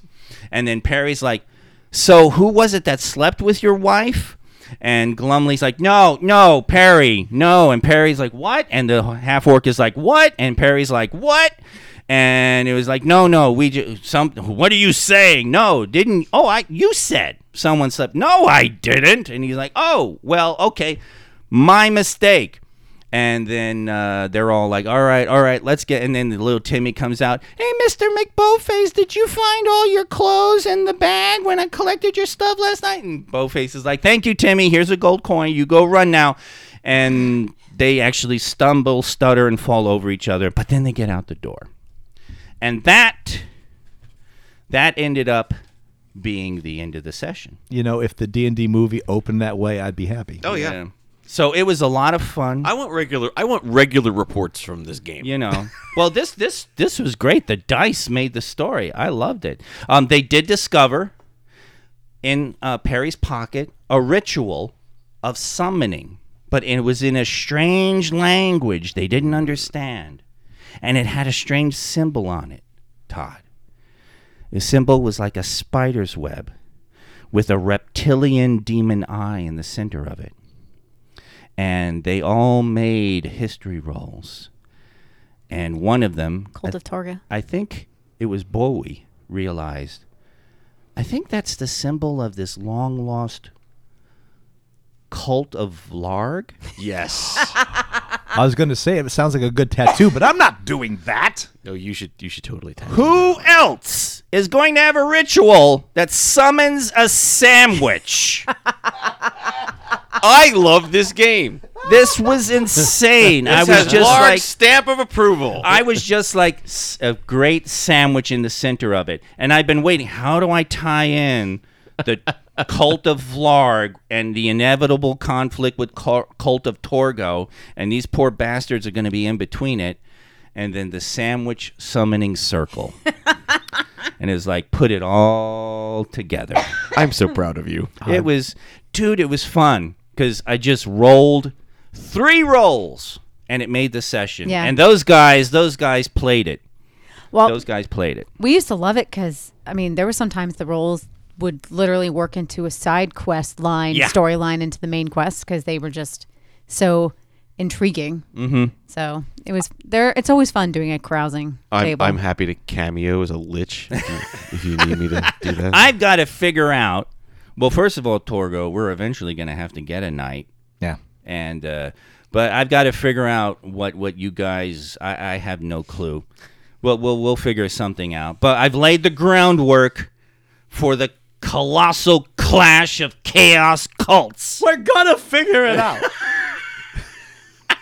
Everyone's gonna die. There you go. That's already sounding good. Normally, I don't care much for a role-playing game.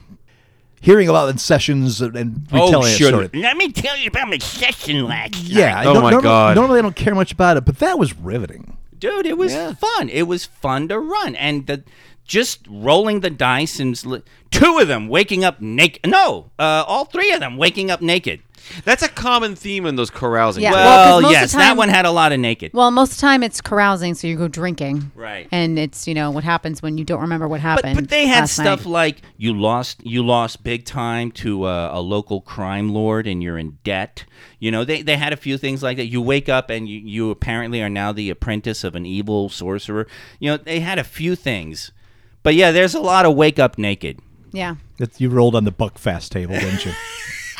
well Deb, you didn't finish your book fast. No. I'll drink that. Oh, Jesus. Good lord, you're gonna be up till three in the morning. I hope you're driving. I am. Buckfast, the choice of the cult of Larg. And that can only bring us to Deb. Uh, news you don't give a shit about. That was I wow. almost said Weekend nice, Geek. nice. I job. almost said Weekend Geek. I don't know why. I don't know why either. I don't know why. When have you ever done weekend? I Geek? haven't. That's weird. My brain just went there. Okay. I love it. I want to know more about the cult of Larg, and I you I demand you tell me more as soon as some more dice get rolled. We'll figure out something because, uh, yeah, these guys are uncovering secrets within secrets. News you don't give a shit about. All right. the human body has three responses when posed with mortal danger fight, flight, and pee. Pee, your pants. Yes. You, pr- you'd probably so. Why are you so excited about making pee pee? Because I like it to be official. Sorry, as Steve Big says, take w- make make a winky. We, d- but we a don't winky? care what, uh, about that opinion. No. You'd probably soak your trousers too if you came face to face, well, face to fang, with a fully grown Siberian tiger named Sasha. That's exactly what happened when a pair of wayward teenagers made the unfortunate mistake of breaking into a trailer housing the big cat used for the zoological climax of 12 Monkeys. And they're talking about this because 12 Monkeys just celebrated in 2021 its 25th anniversary. So they had done an interview with the film location manager and he was regaling them with some stories from the filming. And he said, so this night, they Sasha the Siberian Tiger was our particular favorite because we housed her um, at the Armory, which is where they had their office. And the main reason they chose that location is it had huge, very tall walls, so they could let her out and not worry about her escaping or causing any problems. This is starting to sound like one of Kay's campaigns. Yeah, somebody rolled a 66. Well, one night apparently some teenagers broke into the the location where they had things stored and they were going to rob some things and they broke into the cab of the trailer where the Siberian tiger tiger was being housed for the evening and didn't notice that the window between the cab and the trailer was open. The window was open.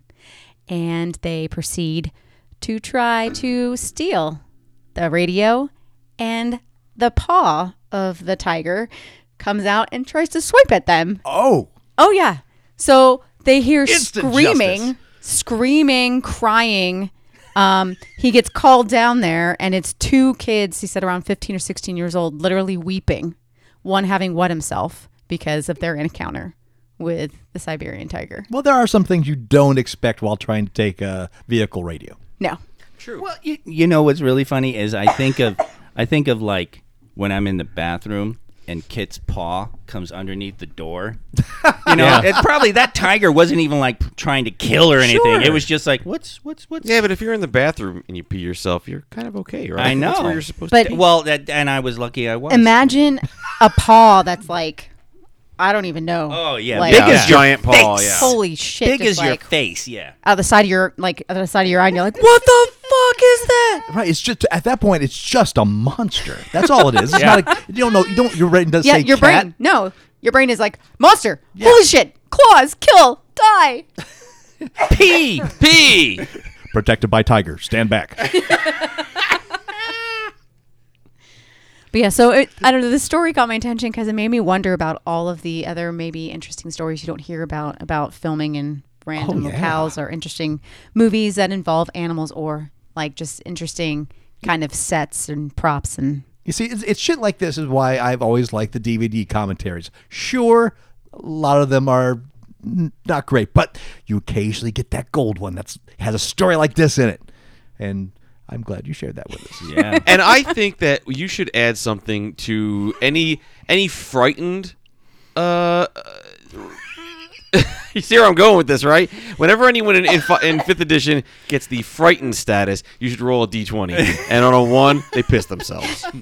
now is that a Constitution roll or a Wisdom roll? Is No, that that's will a straight up d20.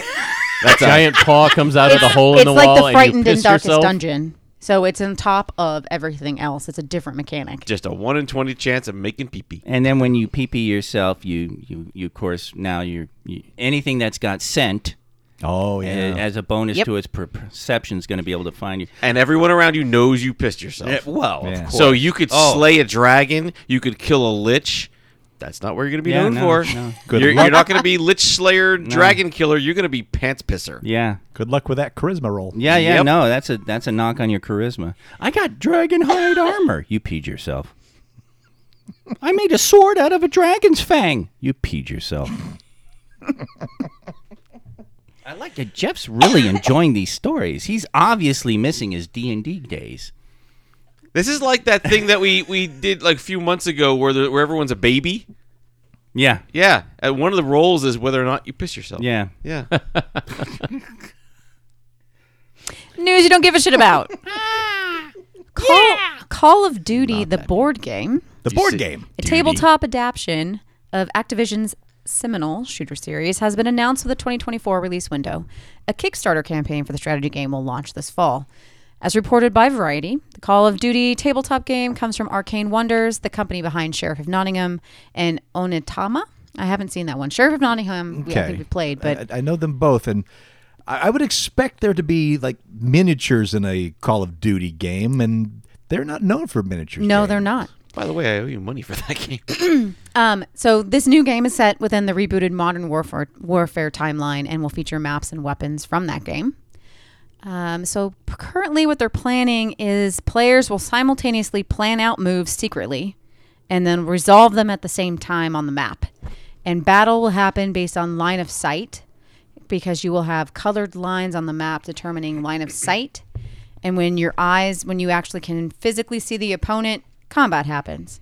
Um, to me, it doesn't sound like a super interesting tabletop board game. It kind of doesn't, especially with the mechanic where you have to invite random 13 year olds over to your house to talk shit about your mother. That's going to be rough. I'll do it for free. It's part of the. Ex- I know you will. It's part of the expansion. Arcane's ambitions for Call of Duty, however, are that at some point the board game will extend well beyond the two player $50 base game. It's being treated similar to live service video games with additional content, Oh, I love that. word. operators, miniatures, weapons, maps, and, and mods. Wow. So you even have Being to added buy over time. like extra shit for a board game. A series of products within the same game system is how they're selling this. And Well, it's yes. so funny because games have you, you got your expansions, you got the, but it's like they go straight to Microtransactions. yes Mm-hmm. In a board game. We have downloadable content, except it's fungible. It's it's it's, it's hilarious because it's like guys, that's that's called an expansion. You just can't. No, Is Bobby Kotick behind this? Is this what's going on? They also, you might be wondering why it's going to Kickstarter with backing by a company, multi billion Oh, Except dollar they do that gaming all the time company. now. Yeah, all the time. Yes. Um, so Activision provided the license to make the game, but at the end of the day, this is our experience that we're bringing to gamers. The Arcane president, the company that's bringing the board game, and that team has kindly allowed us allowed us to use whatever tools and platforms we feel are necessary to make the best version of the game for our fans. I'm not surprised about the Kickstarter thing. A lot of board games get Yeah, yeah, yeah, kickstarted, yeah. and they have to. You know, by I the get way, it. there is a Darkest Dungeon Kickstarter a few years ago for the board game. If you ever want a game that you guaranteed you're gonna flip a fucking table, it's gonna be Darkest Dungeon. I'm never playing that with you. Not fucking Oh, ever. no, come on, that's another Kofi tier.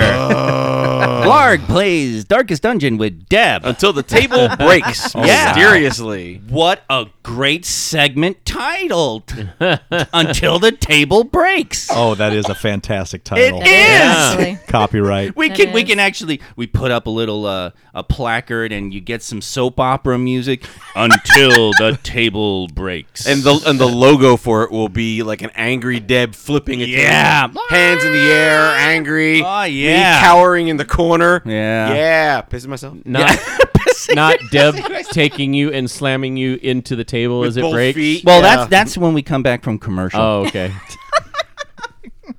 I, I, I, I- as a side note, guys, money making idea. Mm-hmm. Yeah, here we go. Geek Shock, board game adaptions, of video games.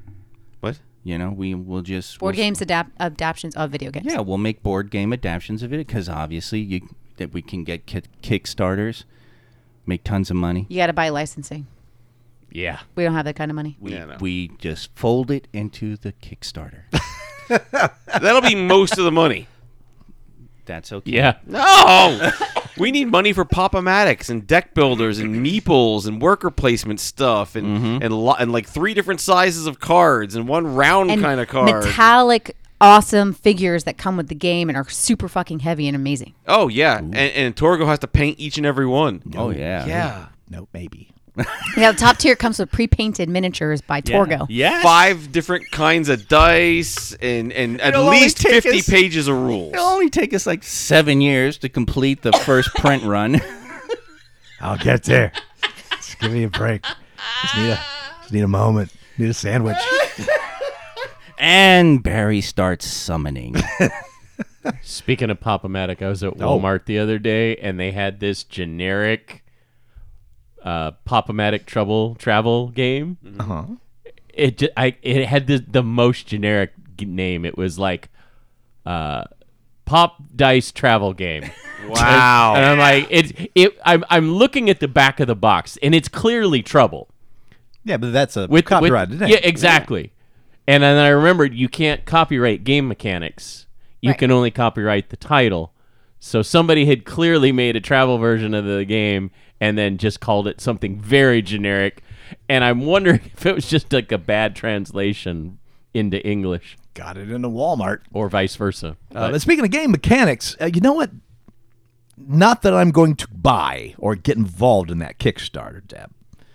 Uh, the the Call of Duty one, not the one that Barry and Kay are putting together. Oh, the basically the Chardy McDennis uh, Geek Shock game. Yeah. It's not that kind of e-, duty. Uh, but the Call of Duty, I do enjoy that mechanic in games. The the hidden move, not so much hidden movement, but the pre-programmed movement that everything happens at the same time. Gloomhaven has that. Robo Rally has. I Oh, was that. just gonna say Robo Rally. Yeah, that's Yeah. classic. I, I do enjoy that mechanic.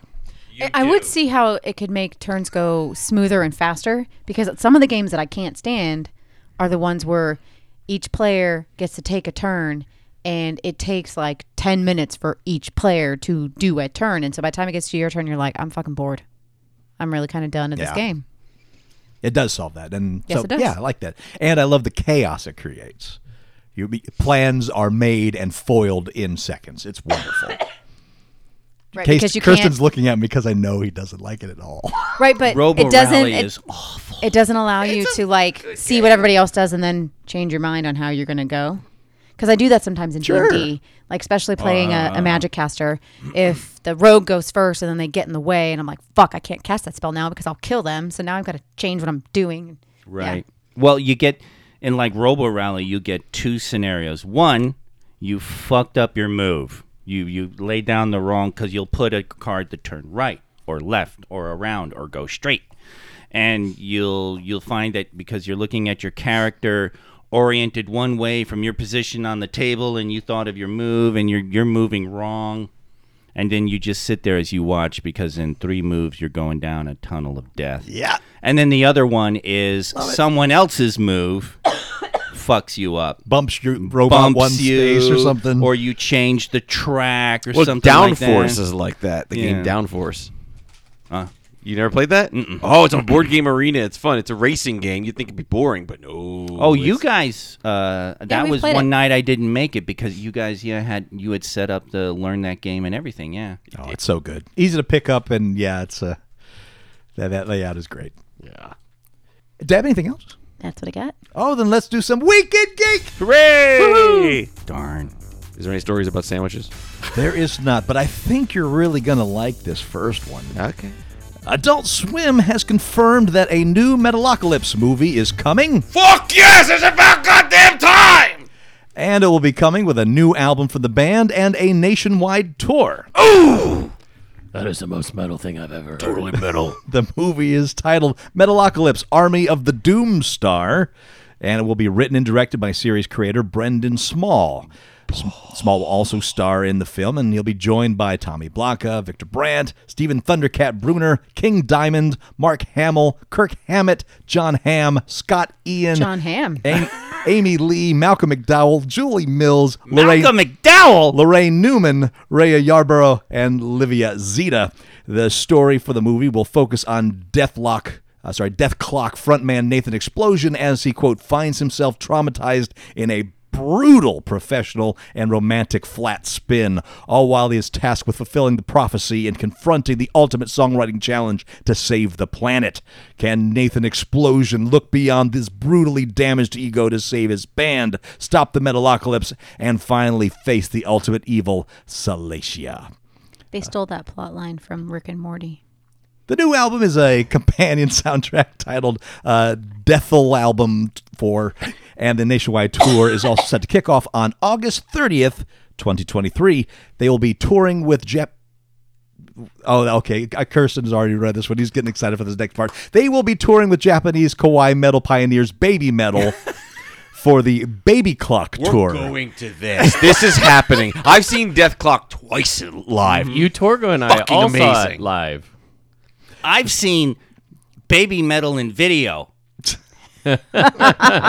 originally lar- larger than life metal band Death Clock and their many wild adventures there was originally the anime started in 2006 and I thought uh, they then listed a series of dates uh, I thought this one stood out Sunday October 8th 2023 Las Vegas at the at uh, the Pearl Theater at Palms Casino Resort Nice. For I think the first time I saw Death Clock, uh, that, that was Brendan Small, who is an amazing musician. Yeah. just his guitar skills are off the fucking chain, and it's it's really entertaining. And between uh between the the song sets, there's occasionally like a little animated thing while they're like retoning or doing whatever. So it's it's really good.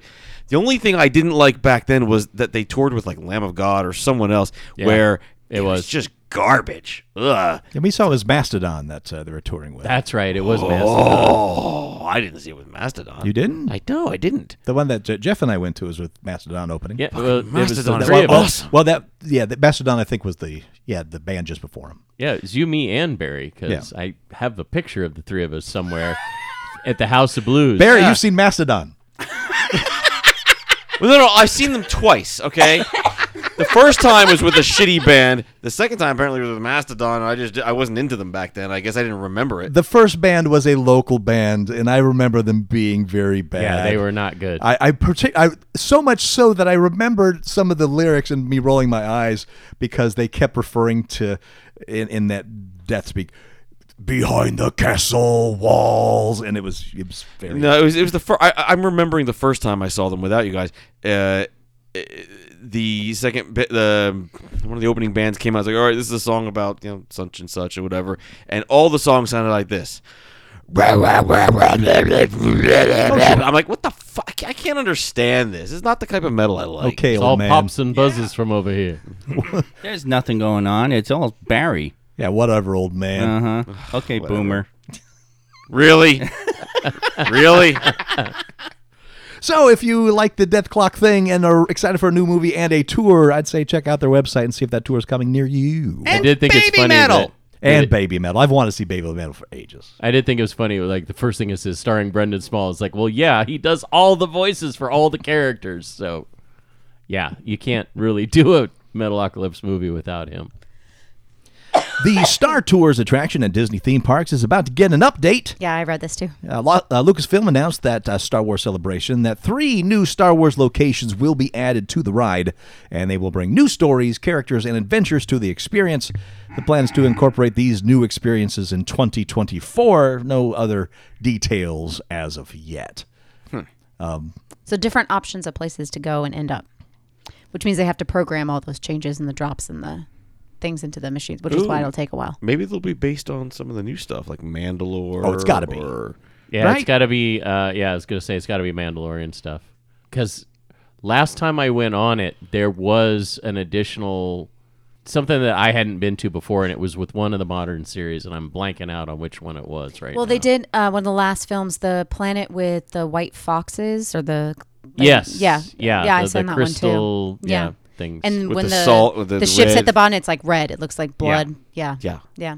I would love it if it hit a, some kind of time warp, and then it went back to the Clone Wars era, but the video graphics went to that same style that the TV show is. All of a sudden, So there the whole is thing. there is one where you end up in a battle with the um, the Trade Federation and it's the ships Yeah. from the But- Clone Wars. But it is. But he wants the Clone Wars animation style. Yeah. oh, the animation. Oh. so you like actually the go into cartoon. that animation style. Got it. Yeah, Gotcha. that could be fun. Otherwise, I No, no, no, no, no. The vector graphics from the 1983 video game. would be phenomenal. Yes, please. Thank you. Um, wow. Yes, please do that. That's a fantastic idea. Yeah, that randomizer is really cool that they have with the Star Yeah, it is. Tours. It is. just and then I, suppo- I supposedly it's easier to drop more scenarios in once you have the the CG animation done because you know it's it's fairly easy to program the motions once you've dropped that in and it you can still keep all the existing randomized ones and you're just adding more But for my money, I don't like those rides anymore. I, I think it's, No? a, it's a ride style that has come and gone. It was a neat gimmick for a short time, but uh, I'm very aware that I'm watching a screen and I'm in a thing that's actually still and just tilting really hard.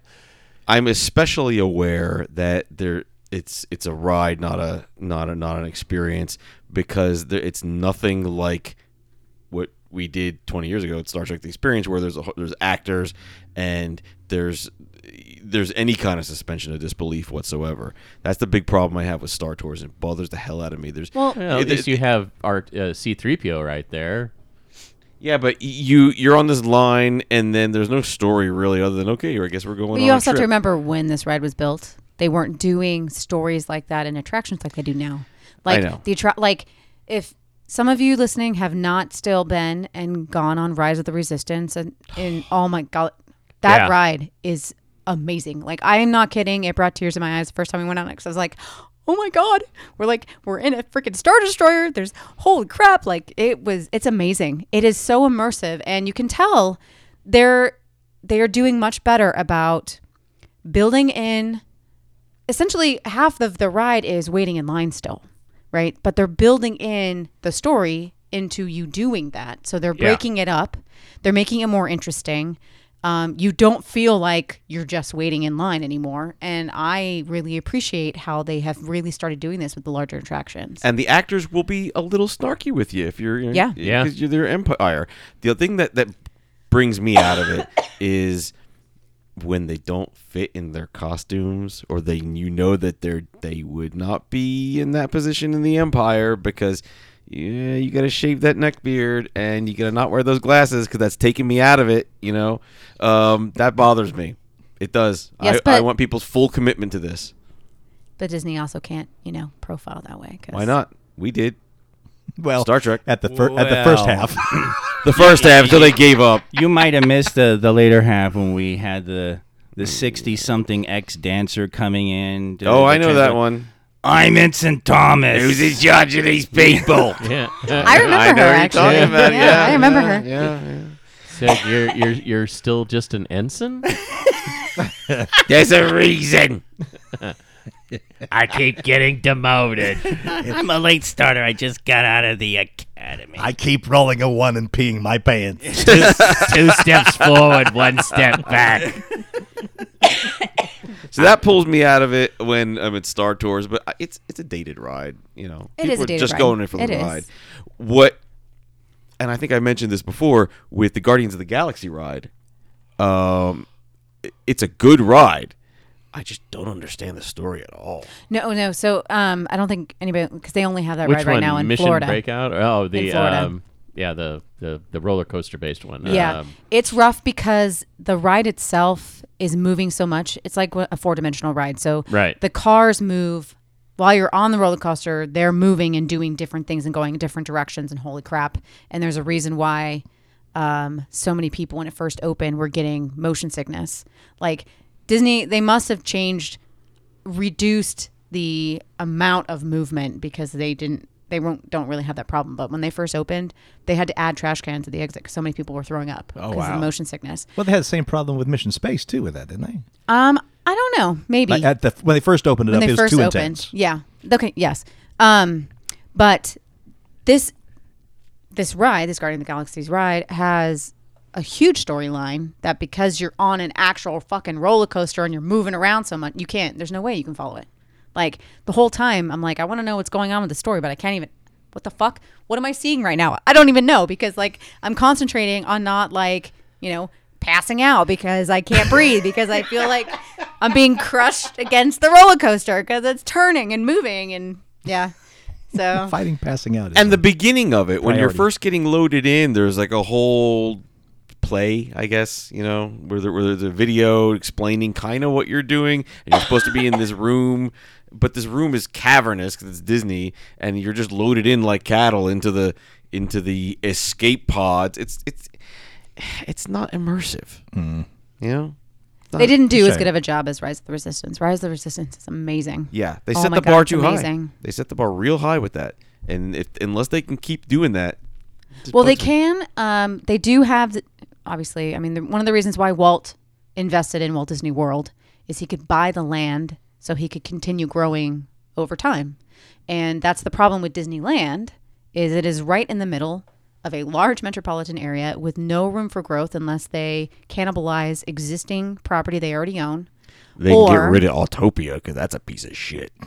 Yeah, right, well, but and- still, the amount of property you're getting, can you build a modern day attraction in that footprint? Yeah.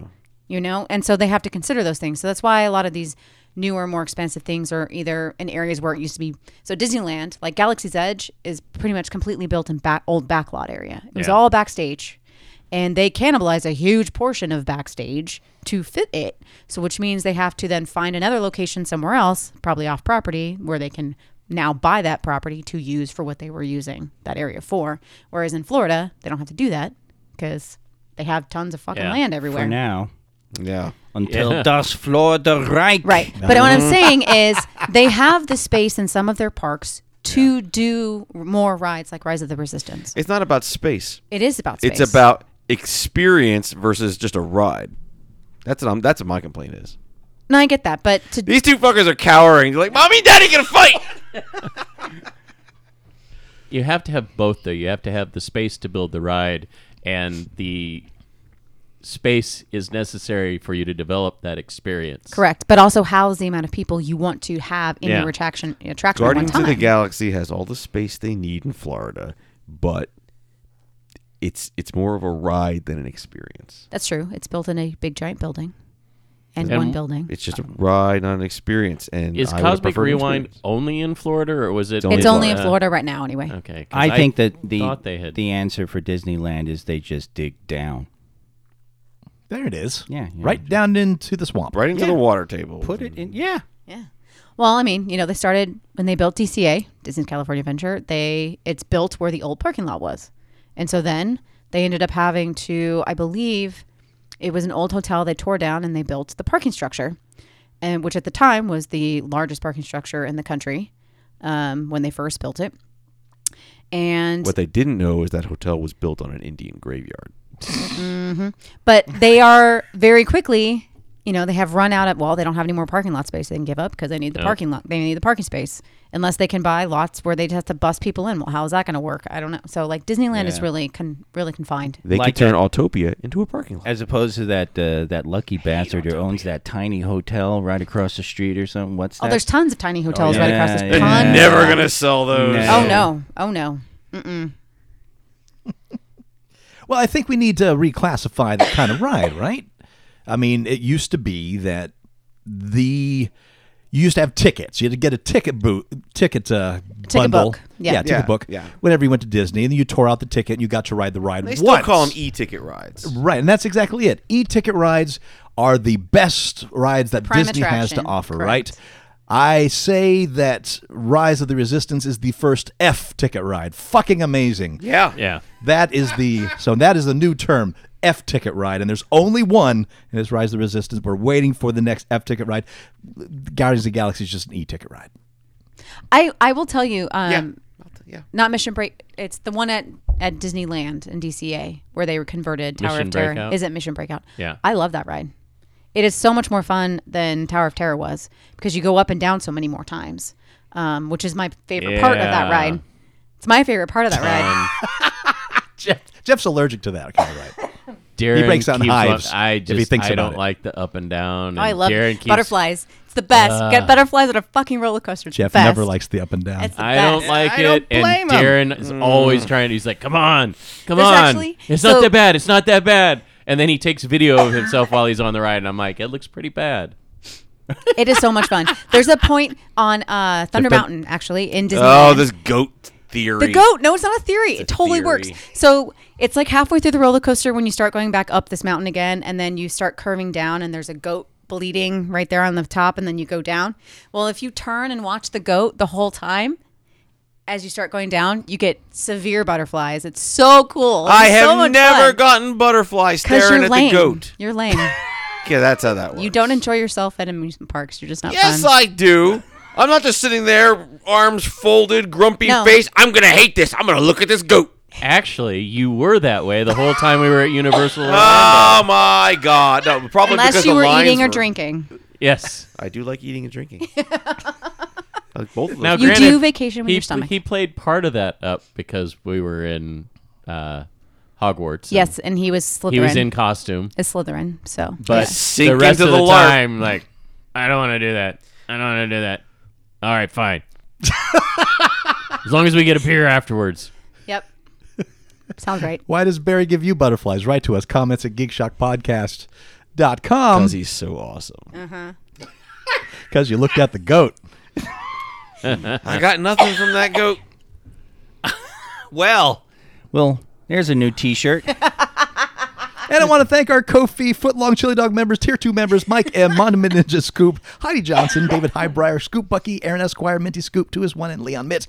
And of course, our Tier 4 members, King Vol, Deb T, David Ferrari, J.R. Conkle, and our Buckfast and the Haggis. Tier 5 members, Jeff Harris, Aussie Matt, Mad Martron, Glumly, and Atomic Gumby. Buckfast.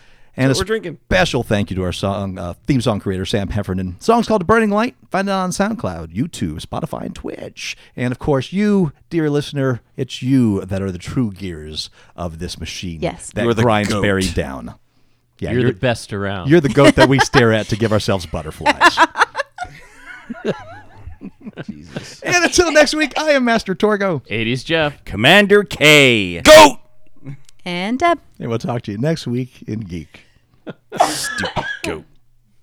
You're a stupid goat.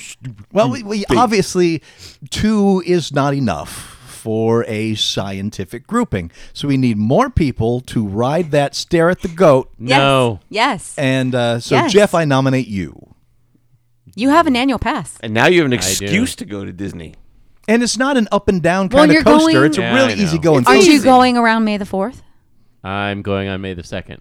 But Yeah. so around Yeah. May the fourth, so you'll be there soon. So, Jeff, I, I will be there very. Uh, need next you week. to For ride science. For science. for science, science. for science, and I know Science! you love science. Need you to ride Thunder Mountain and stare at the goat and find the colors of your soul. You're gonna be a puke green. You'll see your soul all over the floor of the car. It's n- it- see, just see if if Deb's full of it or not with that goat. I'm not full of it. I'm not. Do an internet search. Maybe you just have a different sense of balance or something. I don't know. Oh, oh, that's what it is. No, you know what? Actually, she's right. I think I did an internet search once, and they did mention something about a goat, but maybe it's just a cult thing. Maybe it's just a, a mass hallucination.